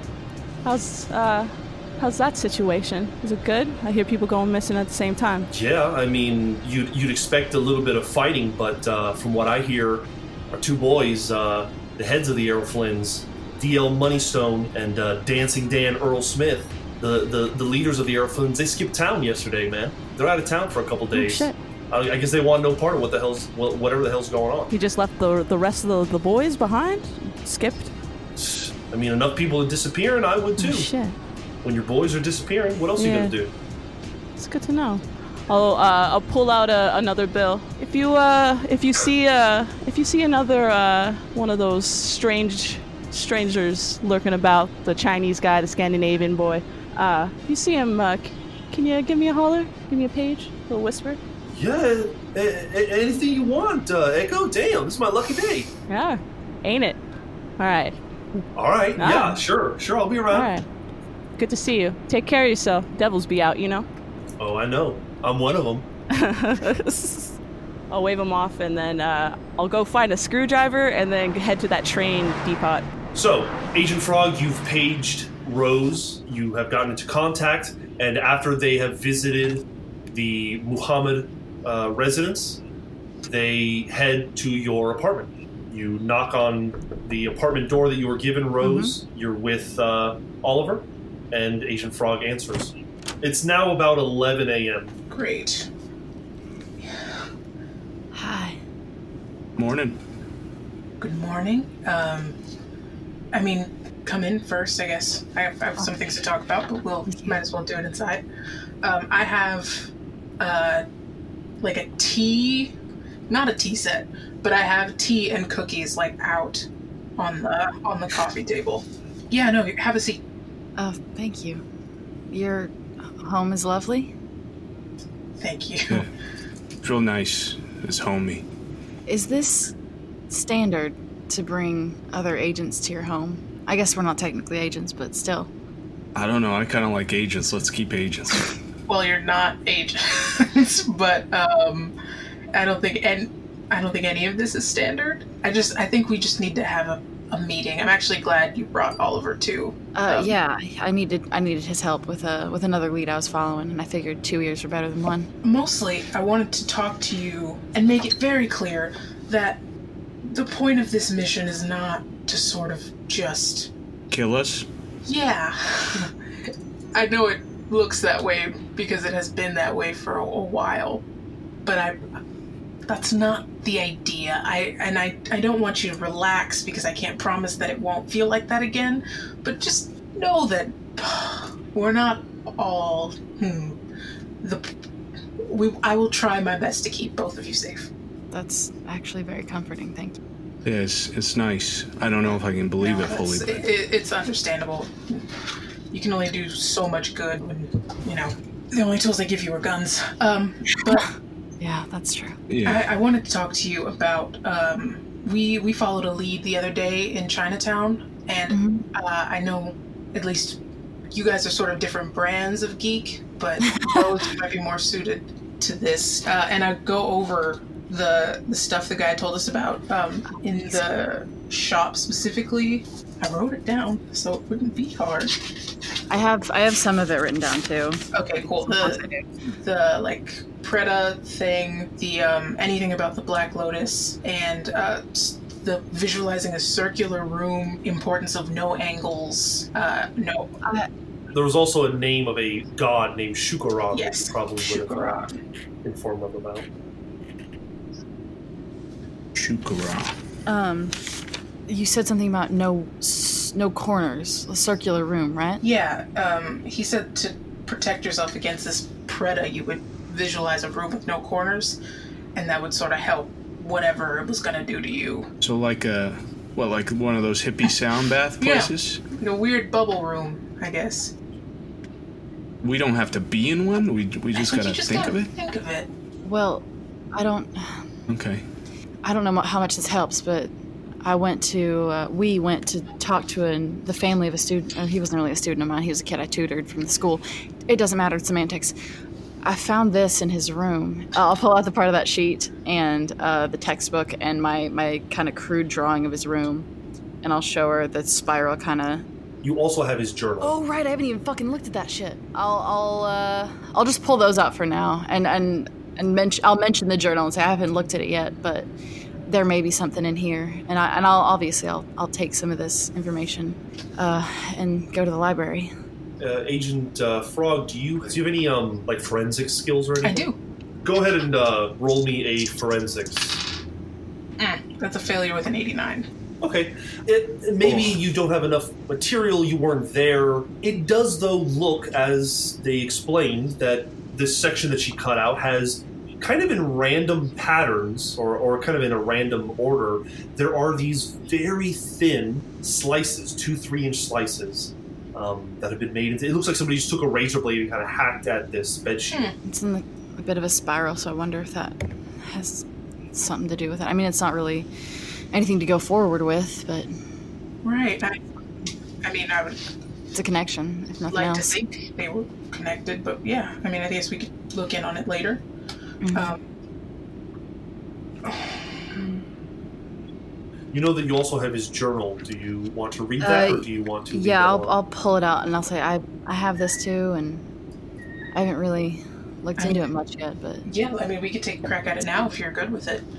uh, if, if you don't have anywhere else to be, I also I got a contact, and Frog, I will tell you this name if you promise me that this is just a conversation between the three of us. Okay. Okay, cool. Uh, it's a guy named Bad Luke. You probably know him, maybe you don't. This guy out uh, with the Errol Flynns, and apparently he was talking with our boy that went missing. Uh, he's hanging out at a coffee shop corner, uh, not far from where we were. But that's something we can look into after the journal, if we, if we so please. I'm bringing it to you because I personally would probably get my ass beat if I went alone. Yeah, okay, that makes sense. Um, I, I don't know how much help I could give you if I went, other than, again, just being sort of strapped, but, uh, I, Hey, when you got Agent Fluke's secret on your hip, you might as well use it, right? I guess, I guess so. Um, And and it and Agent Frog, you would know that now that you have like a nickname, you could probably go into the headquarters and just kind of start looking up in the database, and you might be able to get a name from this nickname. So, you know, something more official that will give you some information about this individual. so they're Um, talking. I'm gonna start coming through the, the journal from the back. I'm gonna start at the, the last entry Okay. and then go Because you do that, I am going to share with you uh, something. September 23rd. I'm struggling, not in school. That's the only place life doesn't suck. I need cash. Mom's hospital bills are stacking up, and Pops can barely afford mortgage. Till I graduate, I've been slinging this new thing called Reverb for T. Gets you fucked up, but it's it's the best visuals I've ever experienced. I can't be gang banging forever, but there's too much money to say no. Something feels weird though. T is acting weird, but there's, t- but it's so much money. October 1st, I asked T to tell me more. Says there's this group called the Network. T has been with them for a minute and says that they're supplying reverb. Or T swears they make her mad money. Said they're says they're real gangsters. They run drugs, guns, hoes, all of it. Says even the mafia bows to them. They've been running in New York for years, and now they're trying to spread their influence. Detroit is their testing ground. T says the young boys pony down, Black Mafia, and the rest ain't shit compared. There's an initiation T invited me to. Says if I commit, my worries will be over. P.S. I haven't touched reverb in days, and I keep having these nightmares that remind me of it. I keep seeing something in the dark that comes after me. It shimmers like glass or metal. I've seen it before, and I don't think it sees me. October 8th. It wasn't an initiation, more like a fucking seance. They wore masks and danced around a fire. I told T to fuck off, but everything got real quiet, and that's when he appeared the man in black. He just walked out of the shadows, held out a book, and some crazy bitch signed it. Gave her a tattoo. Just appeared on her damn arm. When he looked at me, I just turned and ran. Ran for what felt like hours. I'm not safe. I can't keep staying here. Can't put mom and pops at risk for my stupid mistake. I just wanted to help. How come every time I tried? Fuck it, I'm so sorry. What the hell? Oh dear God. Okay. Uh, Looking at you, Ziggy. I know. Do you think? I mean, if he was staying with his parents and he was worried this thing was coming for him, you think whatever this spiral thing is, that's probably what got him, right? Maybe he's not missing. Maybe, maybe it was he's gone. protection. Whatever this Uh, is, He took was trying him. to protect himself with the, the circle. Think of a circular room. Spiral, maybe. What the fuck is this seance bullshit? This they're meeting together in groups. Is, is this cult they were talking about? Is this uh, the cult that Fluke was talking to us about? Yeah, Let's give the three of you some time to think about what you want to do next, and let's cut to our agents Frost and Fluke. Uh, you guys make it across town to a part of town called Mexican Town, and there is a very large square building called Classic Storage. You go inside. You guys find the box. The the, the there is a roll down door, orange roll down door that has a lock on it. You take the combination, and you open it up. Can, I- can I ask that you both make luck rolls? Actually, you know what? One person make a luck roll. 32. All right, that's a success. You guys open up the the green box, and there is a lot of uh, boxes of foodstuffs, uh, water, crates of water, and rations. there are two Kevlar vests or armor vests. You also find a shotgun, and you find, I will say, one heavy pistol, which does a D12, and a couple of medium pistols, as well as the appropriate ammo I'm for that. gonna go ahead and I'm gonna go ahead and like put the uh, one of the armor vests on, and I will extend it out to see if my fellow agent will take it. Yep, I will take All one. right. Um, but um, you want to, uh, Agent Frost, you want to keep an eye from above, right? Yeah. Okay. what I'm good at. Well, we're gonna have to see about Pact or something. Okay. Um, And I'll say all these weapons that you found, they were in a really old, Locker. like, um, rolling uh, coffin. Yeah. Wait. Uh, are they at least? Can we uh, obviously see that they're working? There's not like obvious like rust or anything. There's not an issue Sure. it, correct? It it's been a little while since they've been touched, but they look to be in working Yeah. order. Okay. um, I'll definitely take a hev- one of those heavy pistols and, and a shotgun I think. uh, along for the party. Okay, I will let him take that and the shotgun. I'll be like, uh, I'm just gonna go ahead and I'll take a like. I think there were a couple. I'll just take a couple of the medium pistols, but I'm gonna keep them not in like my primary holster. I'm gonna put them like in the secondary and like one in my boot for backup. So you have like Correct. extra, Yes, yes. basically, just kind of in. Gotcha. Yeah, that, that heavy pistol is like a 357 Magnum. It's huge. Okay, so you you pull out some Mhm. weapons from the green box. Is there anything else that stands out in the green box? A green box to us? Uh, you do see that there are some flares. I'll take I'll those. definitely Yeah, I think we're gonna want those. Okay, There's three flares. All right, now are we talking like road flares or like? Yeah, like road flares. There, there seems to be changes of clothing. Um, okay, if there's changes of clothing, I am actually probably in need of that, considering that a I gray have a bullet hole in my shit. So Sure.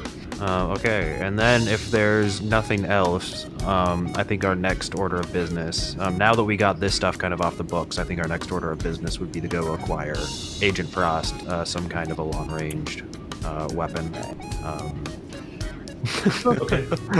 so you're going to head to the police or the headquarters. FBI office, or, or wherever we would. we would Uh, do if we that. have to head to the police station, don't they normally have armory at that point where we could probably either Yeah, but that's local. That's local cops. I'm not sure that we can take anything from them. Wouldn't SWAT have something? Yeah, but again, that's all local. Okay. Um, we're we're federal I- agents. we I'm going to can't- follow the lead of uh, my fellow agent uh, with Fluke, and I'm just going to go ahead and I'm going to just follow his lead really quick. Sounds good. Echo, what are you up to? Uh, I'm heading to the Michigan Central train depot. Oh, I got a screwdriver before I went to the train station. I need one. You head to the southwestern part of downtown where the train depot is. Uh, this is a, a central train station where trains from all over the country come in, usually with, with goods, imports, and exports. And when you get there, you see that there is the main train station, and then there is the massive train yard where there are several uh, tracks. There are some trains kind of coming in and out. There's some that are parked. And you know that from kind of where you're standing, on the opposite end, on the far end, there is a street called Newark Street. Okay, I'll, I'll head towards that, uh, towards Newark Street, and then look for the, the third track that's near that. Are, are you going to remain on the main road? Are you going to get into the train station, or what are you going to do? You can kind of like walk the perimeter of the train station, or you can like hop the fence and get into the train station. I'll uh, I'll walk the fence till I get to Newark Street. Uh, sure enough, you go around the block, and you are now on Newark Street. You can see that you you count one, two, three. There's the third track, and you kind of look across it, and you do see that every like dozen feet or so, there are things like lights. There are things like would look to be uh, uh, relay boxes of some kind, switches of some kind. There are things littered down the uh, down the track that leads to and from the station, Um, is but nothing stands out. is there any way I can get into the train station now from this point? Yeah, you think that you could probably, you might have to walk a little ways, but you can find a, a part of the fence that you could probably hop. Uh, just give me a uh, an athletics check to see if you can get over the fence without issue. Oh, I pass. I pass with a Okay. with a twenty. Okay, you manage to hop the fence, still looking fashionable as you always Yeah. do. But you you you get over, and you know it's kind of the middle of the of the working day, so you can either choose to just start inspecting the track, or you can try to be quiet and sneaky about it. I'll I'll try to be just I guess casual about it. Just walk around like I kind of belong there. Just you know, not to draw attention to myself. Okay. Give me a second. All right. You start uh, basically walking up the track. You're kind of walking up to the, the different units and, and things that are that are along the track. Give me a alertness check. I pass with a seventy. Great. You are walking and you come to what looks to be like a like a breaker box or something. It's big and square and you notice immediately that there is in white paint what looks to be graffiti. Anyone would just take it as graffiti. It's the image of an eye and it has like a little flourish that comes out of the eye, like a little twirl or something. It, it almost reminds you of like something that's Egyptian Okay. you kind of remember from the, your history books there was like you know like egyptian eyes were kind of drawn in a certain style Yeah. and it reminds you of that Um, but I assume there's screws that need to be unscrewed on this thing. uh, yes you do notice at the bottom there is a screw um, i assume you're going to go and start Yeah. unscrewing it okay give me a give me a another alertness check I pass with a twenty-three. you open up the box after unscrewing it and when you lift it up sure enough there is like a switcher or a, a breaker box of some kind and there's enough space there's only a couple of switches there's enough space underneath it that there, there's there's just all this space that you could easily put something but there's nothing there. It's just just kind of an empty space that you suspect if it was like a, a, a drop box or a dead drop or something it would be a pretty decent place to shove something in but there's not really anything there right now. I'll uh, I'll rescrew it back to the exactly in the way it's supposed to be, and then I will dip. Okay. As you're dipping, because you succeeded on your alertness check, you look to your right, and where there was once nothing, there is now a train oncoming.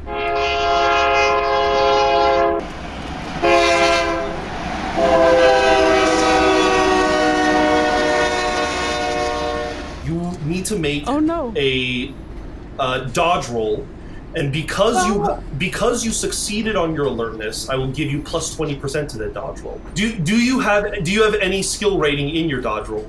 I don't, but but the plus twenty gives me better odds. it's fine. It's a five. What what, what did you succeed Uh, by? f- it's a forty-five. you leap out of the way. You actually have to. You fall to the ground because it, it just it's just so surprising, and you realize you nearly got run over by a train. I need a sanity check. The sanity. No, I didn't. I didn't get the sanity check. Uh, that's four. Okay, that it, you you you are shaking and trembling as you start making your way back to the fence. The problem is, is that because you did not do any stealth, I rolled an alertness for the local guards, and as you're making it close to the fence, you hear, "Hey, girl, get the hell out of here! What are you doing? I'm calling the cops!" Um, I'll run. Flee. Gi- give me another, give me an athletics check if you're gonna try to jump the fence. There's a guy like running towards you. Stress. I passed with a twenty-three. Okay, you, you managed to jump over the fence before he's able to get too close. He's like, "Damn it!" I flip him kinda- off. I flip him off as I like back up and I run. Wh- What does our uh, our new alliance of Frog, Oliver, and Rose want to do? It's now about 1 p.m. Hey, so Frog, what are what are you and your people doing today? Like, wh- what's the next step for y'all? Are, are we in on that? What's the situation here? Or, or have they just decided we're fucking gone? We die. Well, we do have um, something going on this evening, uh, which we are meeting up to talk about pretty soon. But uh, I, as far as I know, we have not all decided to be done with both of you. Here's the thing this program does not give a fuck about community or individuals at all. It just sees messes and it's and nothing else. So if you I got a question for you, Frog. Why are you doing this? Maybe you're not in that program. Maybe you're with us. Detroit's a whole lot bigger. this place has a lot of messes that I can't necessarily clean up by myself. And they they help with that most of the time. It gets Well, I just I, I want you to think about the things that you give up every time you take their call. Yeah. No, I'll keep that in mind. Kind of hard to. Because we'll keep you safe just the same. I mean, I'm not very big, but I can throw a punch. I don't care what Echo says. We're a lot nicer, too. I've never pointed a gun at anyone. The bar is so low. I appreciate Yeah, yeah. that. I appreciate that. You do not have to do that. As a matter of fact, it would make me feel better if you didn't. Um, but I, I understand where you're coming from. Well, Mr. Mr. Lake, would you like to join me in research? Yeah, yeah, let's find this T person if we can. Let's look this up. You know, it's funny, the the, the way that those spirals came out, there was this old, uh, brutal uh, torture device in Imperial China. They used to kill people by death of a thousand cuts. You know, poke people a thousand times until they fucking shred their skin and die on a pole. Maybe we could look into that. Well, I'm sure the library has lots of information on something like that, maybe. Yeah, you know, It's it's, something. So, uh, Agent Frost and Fluke, Oh. uh, it Yes, sounds I like you go- wanted to requisition some weapons. Okay. The, the, there is a FBI uh, uh, branch in Detroit that you can visit. You're going to need to make a requisition roll. You can see that Detroit is strapped for man- manpower, and in the FBI headquarters, in fact, they are also kind of everyone at their stations. Uh, your requisition is going to be an intelligence times five roll or a luck roll, whichever you think is higher. But you are going to be at minus 20% Back, because yeah. Detroit is putting all, all of its efforts into making sure the city doesn't burn in the next couple nights. Okay.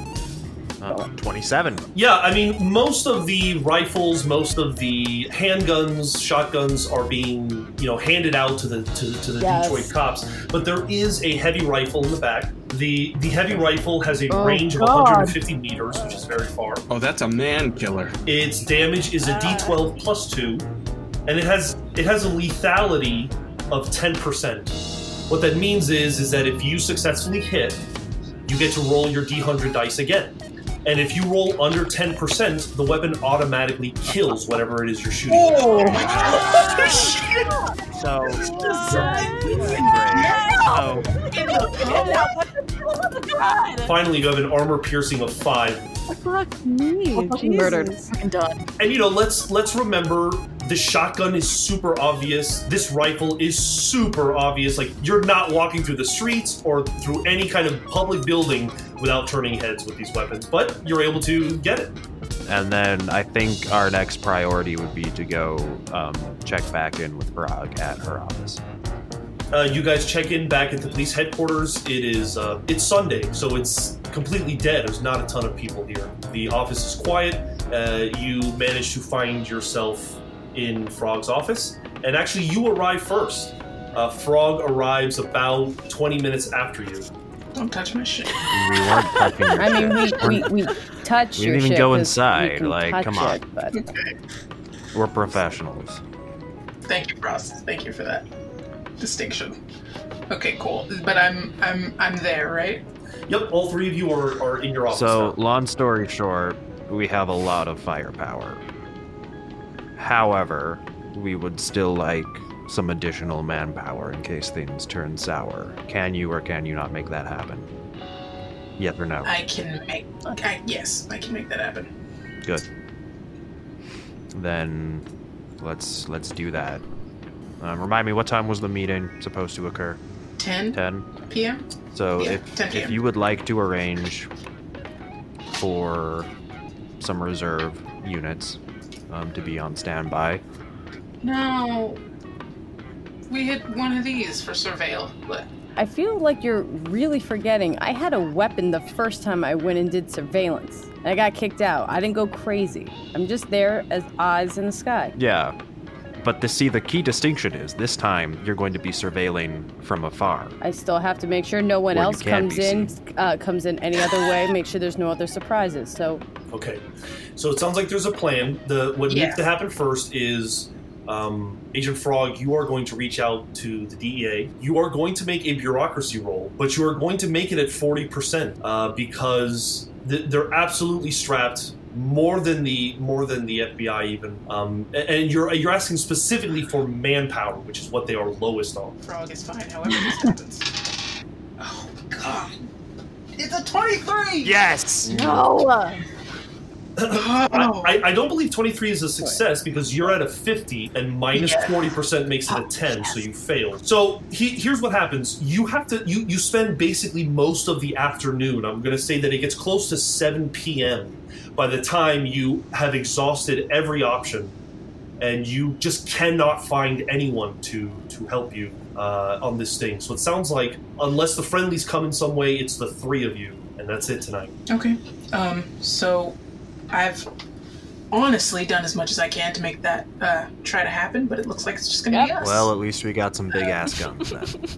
I'll, I'll say that in this time, if you wanted to, you could contact Hector. I think you had had a plan to do something with Hector. Yeah. Yeah, he comes to the office. Um, he's dressed kind of like a street guy. Um, uh, uh, Agent Frog introduces him. Uh, his cover is Tony Besos. His name is Hector Nunez. Shakes your hand. Ha- handsome Spanish guy. And um, you, sure enough, you strap a uh, a mic to him. Now, Hector, while you are inside of the store, Agent Frog and I are going to be just around the corner, listening and waiting to respond. Um, my friend, uh, Agent Frost here, is going to be keeping an eye from above. Now, I, this is very important. If at any point you feel unsafe or you feel like you need somebody to come in and bail you out, the safe word is Twinkie. You weave that into casual conversation, and we'll be coming right through the door. Yeah, he, uh, uh, Hector looks at you, uh, Agent Bluth, and he's like, Bluth, please tell me you're going to be there, right? I will be there. Okay. I, I will be there. All right, I, I got to get going because these guys are, have already started partying. I got to catch up with them. Yeah, no, of course. Be safe. All right, all right, cool. Uh, I'll see you guys later. And he runs out. I'll, I'll say that the uh, friendlies, Oliver and Rose, you said you had some plans of doing some research. Yeah.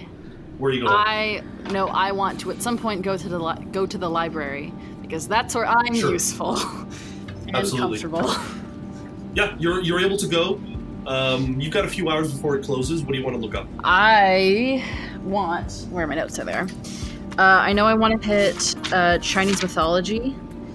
I want to look for the province in northern China where they got Liao from. Uh, yeah, mostly mostly just like Chinese mythology for the for Preta and for Shukuran. Shukuran? Shukuran? You ask the librarian, and you are taken to the mythology section.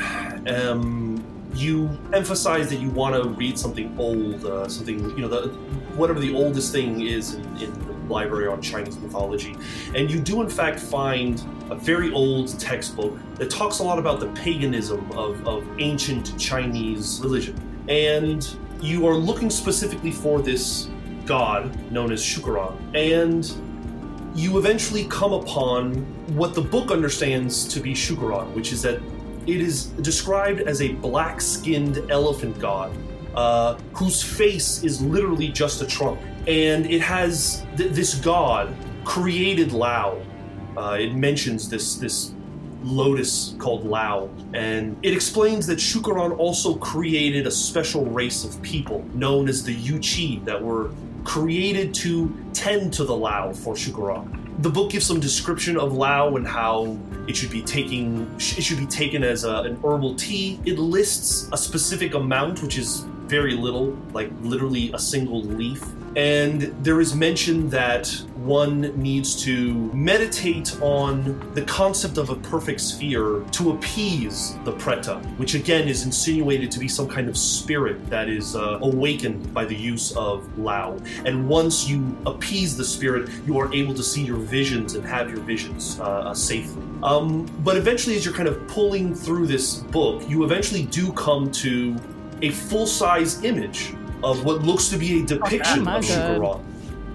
Uh, again, it is an it is an elephant god with black skin, and it is holding in his hand a purple lotus. A uh, a uh, fuck this, uh, fuck this whole thing.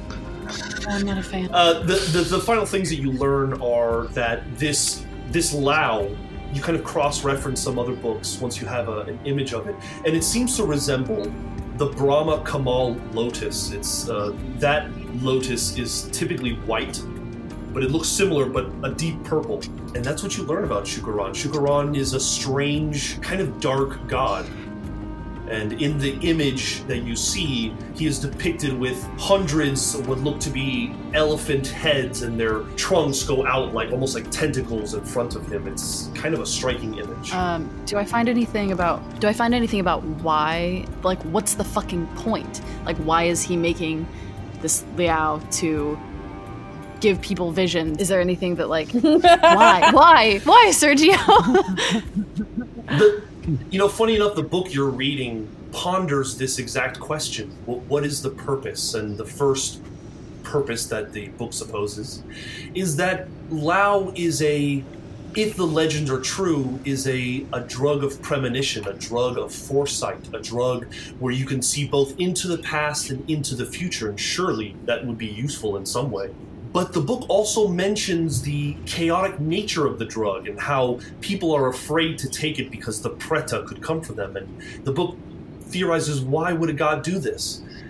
But Shukaran is also a trickster god, a god of mischief, a god of chaos. And you suppose that in a way it's it's Shukaran's nature to be both enlightening and maddening. Is, is Shukaran like specific to China, or is this just like there are multiple countries throughout Asia that are involved in worship? It seems to be a god that is Okay. is influenced by Indian mythology, but Right. is specific to the region of the Himalayas. Yeah, so it could easily be like Tibetan as well, right? This is sort of at the center of a lot of those. Exactly. Okay.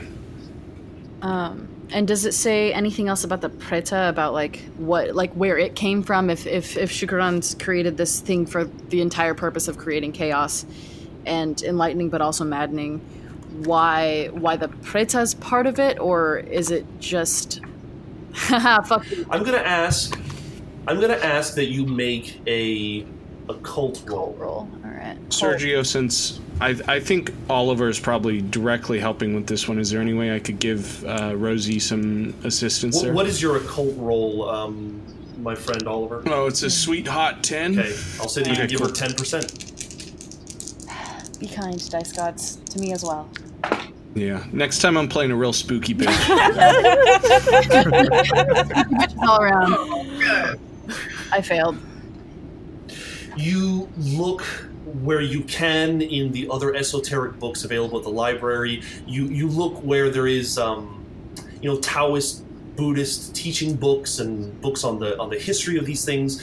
But you know, again, a preta is brought up again as a malevolent spirit. Often, it's emphasized that it is not a human spirit, but you you can't seem to find the heart and soul of what a preta is, why it is, what what, what it's guarding, what it's what, what is it doing? Why does it? Uh, why is its attention drawn by this drug or the taking of it? Okay, last last question. I swear. Is there a physical description of the Preta? Is it like a guy in black? Is that kind of a direction that it goes in, or is it just That there is no that there is no description other than it is a malevolent spirit. so he's not like a Scandinavian guy or anything like that.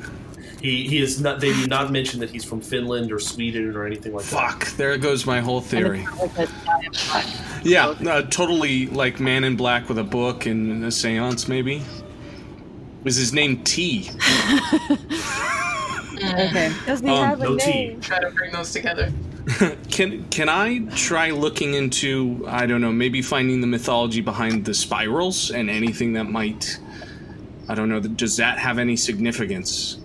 Um, Um, maybe if you- is the spiral in the shape of the lotus? You notice a similarity.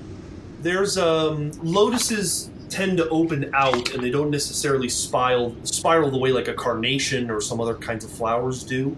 But you have to admit there is something flower like about the pattern that Rose found in Ishmael's apartment. I- I'm definitely going to bring that up to her then. I, I I know that I'm not uh, uh, contributing a whole lot to this conversation. The book's real interesting. It seems like you found a lot, but I do think I got something. What's up? Uh, this this uh, lotus that this big spooky fucking elephant is uh, carrying there. Yeah. Doesn't it kind of look like uh, Ishmael's uh, room there? That's a good point. I hadn't I hadn't thought of that. That's a good that's a good observation, Ellie. Yeah, I used to love those books when you were younger, and Oh, you had to find like the missing object. So this is my That's a good one. expertise right here, Um, Rosie. can I? Does is there? Does it look like there's anything with his textbook that's been like stabbed through? Does it look like just enti- entirely for the point of making the circle, rather than for a purpose of like making a message, like stabbing through letters or whatever? I don't know what you mean. Are you saying has the book been tampered with? No, sorry. The the textbook of of uh, Ishmael's that I took that has all the stabs through it. Does it look like it's just been stabbed through for the sake of creating another spiral? No, I mean, you know, now that you have seen it in the context of the corner of the room, there does seem to be, you know, it, there are angles. There is a directionality with with the Okay. cuts. Um, But it doesn't seem like he was trying to leave a message with it or anything. It's just like another spiral. no, you you don't notice a message of any kind. You know. Okay, cool. I'm going to say that this research takes most of the afternoon, and, and you're basically caught up in terms of time wise with the with the agents. Uh, you have the rest of the evening ahead of you. Uh, do you have any plans that you want to do tonight? Yeah, I wanted to go get a sniper rifle. I mean, it's America, so. Fuck yeah! Hey, you could always look for a piece. You could always try to get a piece on the no, street. no, I um. Echo, you've got a few hours before the evening. Is there anything you wanted to get done? The only other thing I could say would be to either go find uh, High Sally or reach out to Rose and Oliver. Make a criminology or a bureaucracy roll. Oh, they're equal, so. I I failed. You're asking around for High Sally. Certainly, people know of High Sally. You do not find her, but you do hear word that she's usually at the Lieber Nacht, uh, the the club that is in the Leland Hotel. You get a description of her, but that's about it. Nobody really, you know, she goes by High Sally, so nobody really knows what the Yeah. hell her real name is. She's a party girl. She's always around. But no one's seen her recently. Not not Okay. anyone that you Cool. speak to. Then yeah, I'll I'll phone uh, Rose and Oliver from a, or like beep uh, Rose's pager from a payphone. Yeah, let's say let's say that you guys uh, have a phone conversation. What does Hi. that look like? Hey Rose. Hey, you okay? You alright? Um, I'll I'll be fine. What if you? what happened? What had happened? You sound freaked out. Well, I've been freaked out since uh, you know you guys brought me all into this. Anyways, um. I've been a- I've been asking around. Uh, I got some some stuff on uh, at least what's going down in my circles about the Flynns, and I think I might have found a place where I, I might have found like a like a, a stash box of some kind. So that's all I got. You think it's still active? Uh, I don't know if it's still active, um, it, but uh, I mean, it comes and goes. It's there when it's needed. It might be something worth looking into, Keep an eye on it, maybe. maybe. What are you guys doing? Uh, we spent the afternoon in, uh, in the library doing some research about some stuff that the G-Man found. And Um, speaking of them, did you have they talked to you guys today, or what? What's up with Frog did. Frog, who's uh, Frog? uh, I think someone called her Blue at Oh, point. okay, yeah. w- Weird. w- Police. Okay, cool, cool, cool, cool, yeah. Uh, she, um, she seems pretty alright. I'm not Uh, all right for a, a cop, but that's besides the point. Um, She seems alright by comparison to Fluke and but you haven't heard from those guys. No, and I can't say I'm unhappy about it. Cool. Uh, Is there anything going on in your school we need to be aware of? uh, I mean, I was just gonna tell you that uh, I'm not gonna be around past ten. Don't uh, don't beat me. Don't page me. Don't call the shop. Don't come by the shop. Alright. Is there something we need to know about? Nothing you need to concern yourself with, as long as you do as I tell you. I mean. Could between us, could you not could you not tell Ollie about it? Because you know he's gonna wanna snoop, and I'd rather you not show up. Um, Can you do that for me, Rose? you care about him, right? Yeah. Yes, of course I do. Then don't come by the shop. I- Okay? Yeah, alright, okay. I won't tell him. Uh, try to find me tomorrow. Okay. Just stay safe tonight. Don't do anything stupid. I don't know, man. Who knows? Alright, be safe. You too. I'll hang up. The sun goes down. The city of Detroit kind of comes to life in a, in a new way. You saw a little bit of a preview of it the evening before, with fire trucks rolling by, police sirens interspersed throughout the city. You can hear the sound of fire alarms going off. It's still two days before Devil's Night, or two nights before Devil's Night. Already, fires are being started. You can see sections of the city where a building is illuminated by something. Occasionally, something will seem kind of heavy, like like a, the top of a building is on fire, and the noise is just kind of you know around all the time. These sirens and these whistles and these bells and people calling out, and it's, it's not complete chaos, but it kind of just puts you on the edge of your seat. 10 p.m. rolls around, and we can assume that the agents of FCEL have positioned themselves. Um, Agent Frost, you have found a building that gives you a nice clear view of the front uh, sidewalk and street that Hightower Records is on. Uh, Agent Fluke and Frog, where are you guys staying? Well, we have the car that we can use um, to hide out in, but Yeah. uh, Agent Frog, I will defer to you. As you know these streets better than me, I will defer to you on where you think we should lie in waiting. I think one of us should definitely be in the car because of the wire. Um, I think if we're going to be anywhere else, it's got to be farther away than what Frost is doing, or no, because they're going to be in the back. Yeah, no, we should just stay in the car. Okay.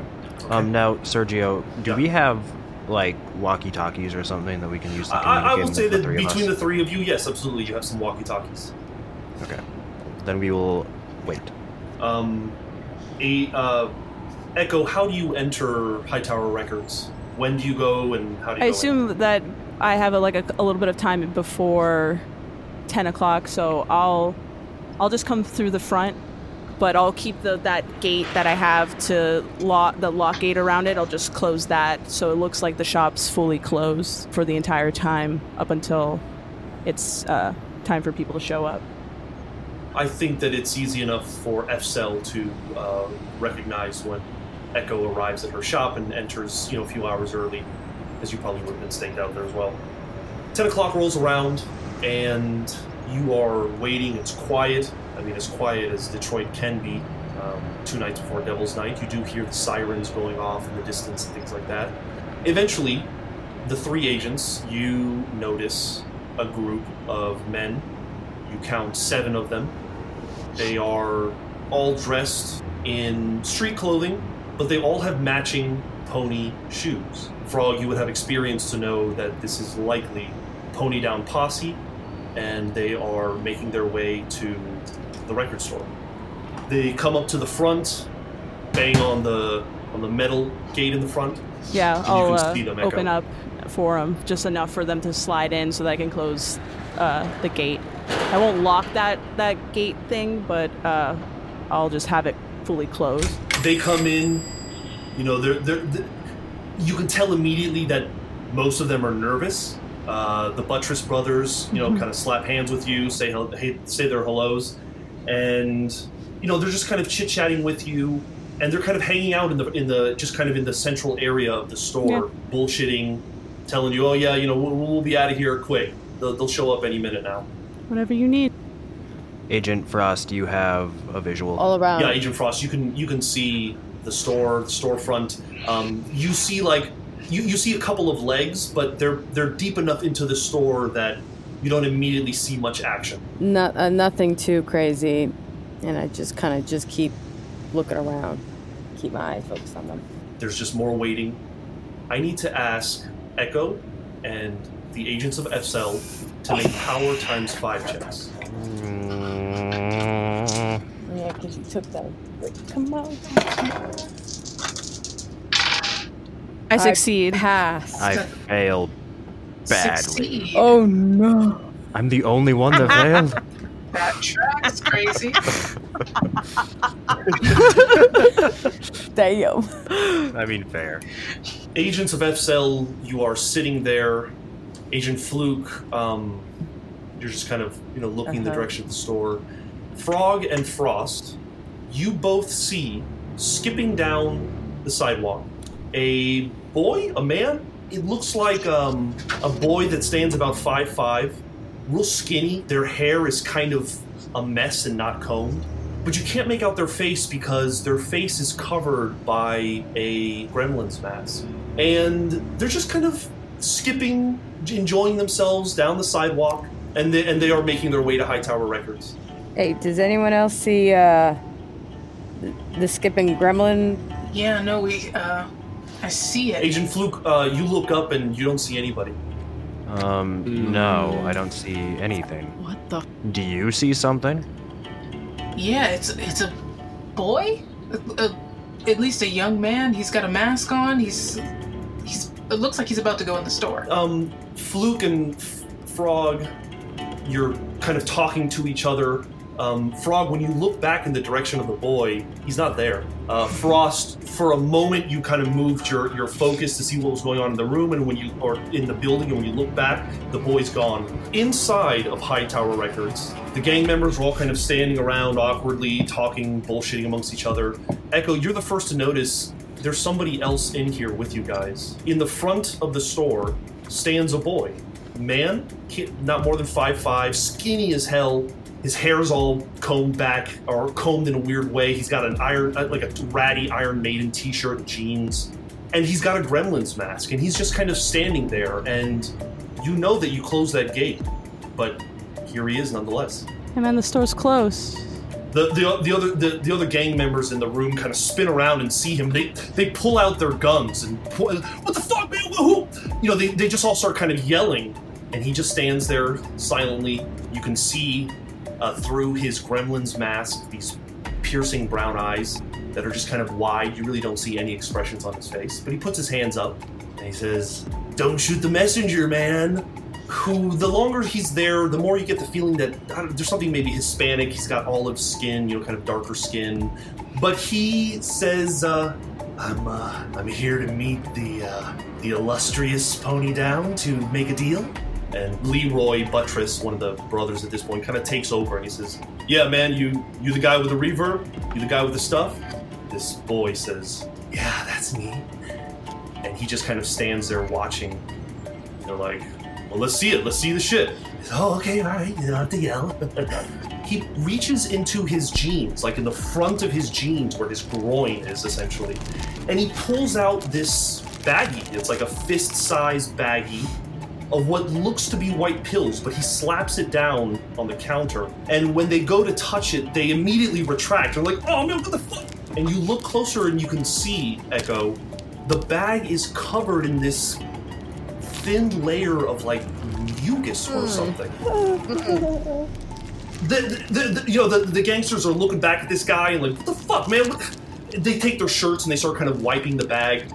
They untie it, and one of them pulls out a little white pill. And Leroy says, "Let's see if it's legit." And the guy takes it. He done. fucked. As they wait to see if the effect takes hold, you're just sitting there quietly, and this guy with this gremlin's Uh. mask, and he's hunched. He's hunched over. He has terrible posture, and he's just kind of slowly looking at all of you. And they say, and, and Leroy says, "All right, man. So, so what do we owe you? What you want?" And he kind of ignores the question for a second. He just kind of, the boy with the gremlin mask looks at you, Echo, and he says, "Is this your music store?" Yeah, yeah, it's yeah, it's my music store. He's kind of looking around, and he says, "You got any Charnel dreams?" Yeah, of course. Oh, yeah, of course I would have something like that. he, he kind of starts like spit laughing and he says they're not even out yet you dummy Isn't that the shit from the fucking billboard? From the fucking corkboard? Yes, it is. I'm tapping. I'm tapping on Agent Frog's shoulder next to me, and I'm just holding up the shotgun, and I'm just like tapping on it and trying to indicate for her to get ready to go.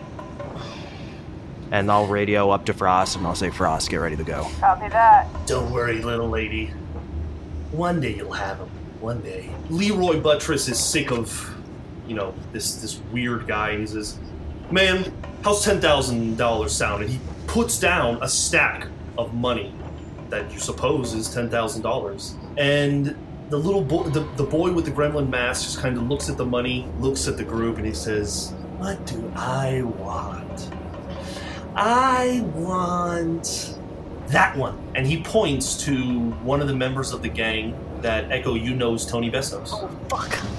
Oh. And Tony's gonna have to make a roll. That's our man, right? Tony, no, yes, that's our dude. You see this Tony Bessos um kind of come forward and he's and and and and, and um Leroy says, Man, what the fuck are you talking about, man? Take the money and get out of here, you fucking weirdo. And Tony says, No no no, Leroy, hold on. I think I get it. He he wants me to follow him to like the next drop, right? Like the next place you're gonna drop this uh the next round of uh, pills, right? And mm. the boy with the mask says, Yeah, that's the ticket. Mm-mm. Leroy is No. confused, but he trusts Tony and he says, Oh, "Okay, yeah, yeah, I guess that makes sense." Are we? He, he he looks back to the guy that took the pill, and sure enough, he's starting to kind of stumble around a little bit and giggle to himself. Echo, are you staying away from this gentleman, or are you not walking away from this guy who's getting? No, high? I, I stepped away from the guy who took the pill. Okay. Okay. Yeah, you uh, uh, you know, shortly after he took it, you started feeling those familiar feelings, and so you kind of instinctively walk away. They check the guy, and they're like, "Oh yeah, no, it's." The guy's laughing. He's like, "Yeah, this is this is the real deal." He's like, "All right, man." Leroy says, "All right, man. I think we're done with this shit, man. I'll, we'll see you next time, huh?" Tony, you, you come find us once uh, once he's shown you where to go. And Tony's like, "Yeah, you got it, man. I'll see you later." Le- lead the way. He turns to this boy. And he's like, "All right, yeah, come along." Oh, He opens. fuck. He opens the front, moves the, the gated uh, entrance out of the way, and they t- they both start walking down the street. Agent Frost, get the fuck down here right now. Can't with this big ass rifle. Do you want me to just take someone out? No, get down here now. We gotta move. Agent Frog, Agent Fluke, and Frog. You see the boy walking with Tone with Hector down the street, and they make a turn randomly into an alleyway. And we no longer see them. I'm gonna Get out. Let's go. yeah follow on foot as quietly as I can. Okay. Both. Uh, go ahead and give me uh, stealth checks, please. What now? Four. Success. 87 is a failure. You start making your way across the street. What you don't realize is the gang inside Hightower Records sees Agent Frog. Uh, Echo, you see the boys inside your in, Oh, I just inside your club, like sniper kind of coming move. down, and one of them says, "Oh shit! I think I, who is that? that? That looks like a cop, man." And they all kind of come to the window and they and they notice this. The two agents, Frog and Fluke, you make your way to the alley. Um, give me alertness checks. Oh, Success. Fail. Bad roll Oh, time. no. Fluke, you are the only one that hears the sound of heavy wings Oh. flapping in the alley. And when you make the corner, you're kind of hit with a little bit of a gust of wind that comes out of nowhere. But when you look in this alleyway, there is nobody there. Tony shouldn't have. And there goes our lead. It's right around that time that you hear the cocking of guns. And you look behind you and you see four individuals wearing pony shoes aiming their guns at you. And it's around this time that Agent Frog, you come walking out of the building and you see four of these thugs aiming their guns at Agent Frog and Fluke. And that's where we're going to leave it for tonight. Sweet. Oh, they're all dead. I'm gonna pass away. Oh no.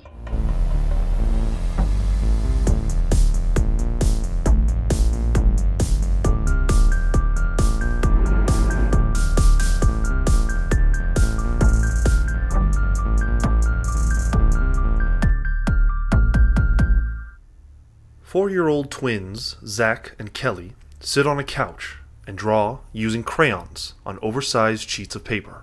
A blonde woman in casual clothing sits beside them and starts a conversation with Kelly. Hi, Kelly. My name's Cheryl. I work here at the Advocacy Center for Children. My job is to talk to boys and girls just like you.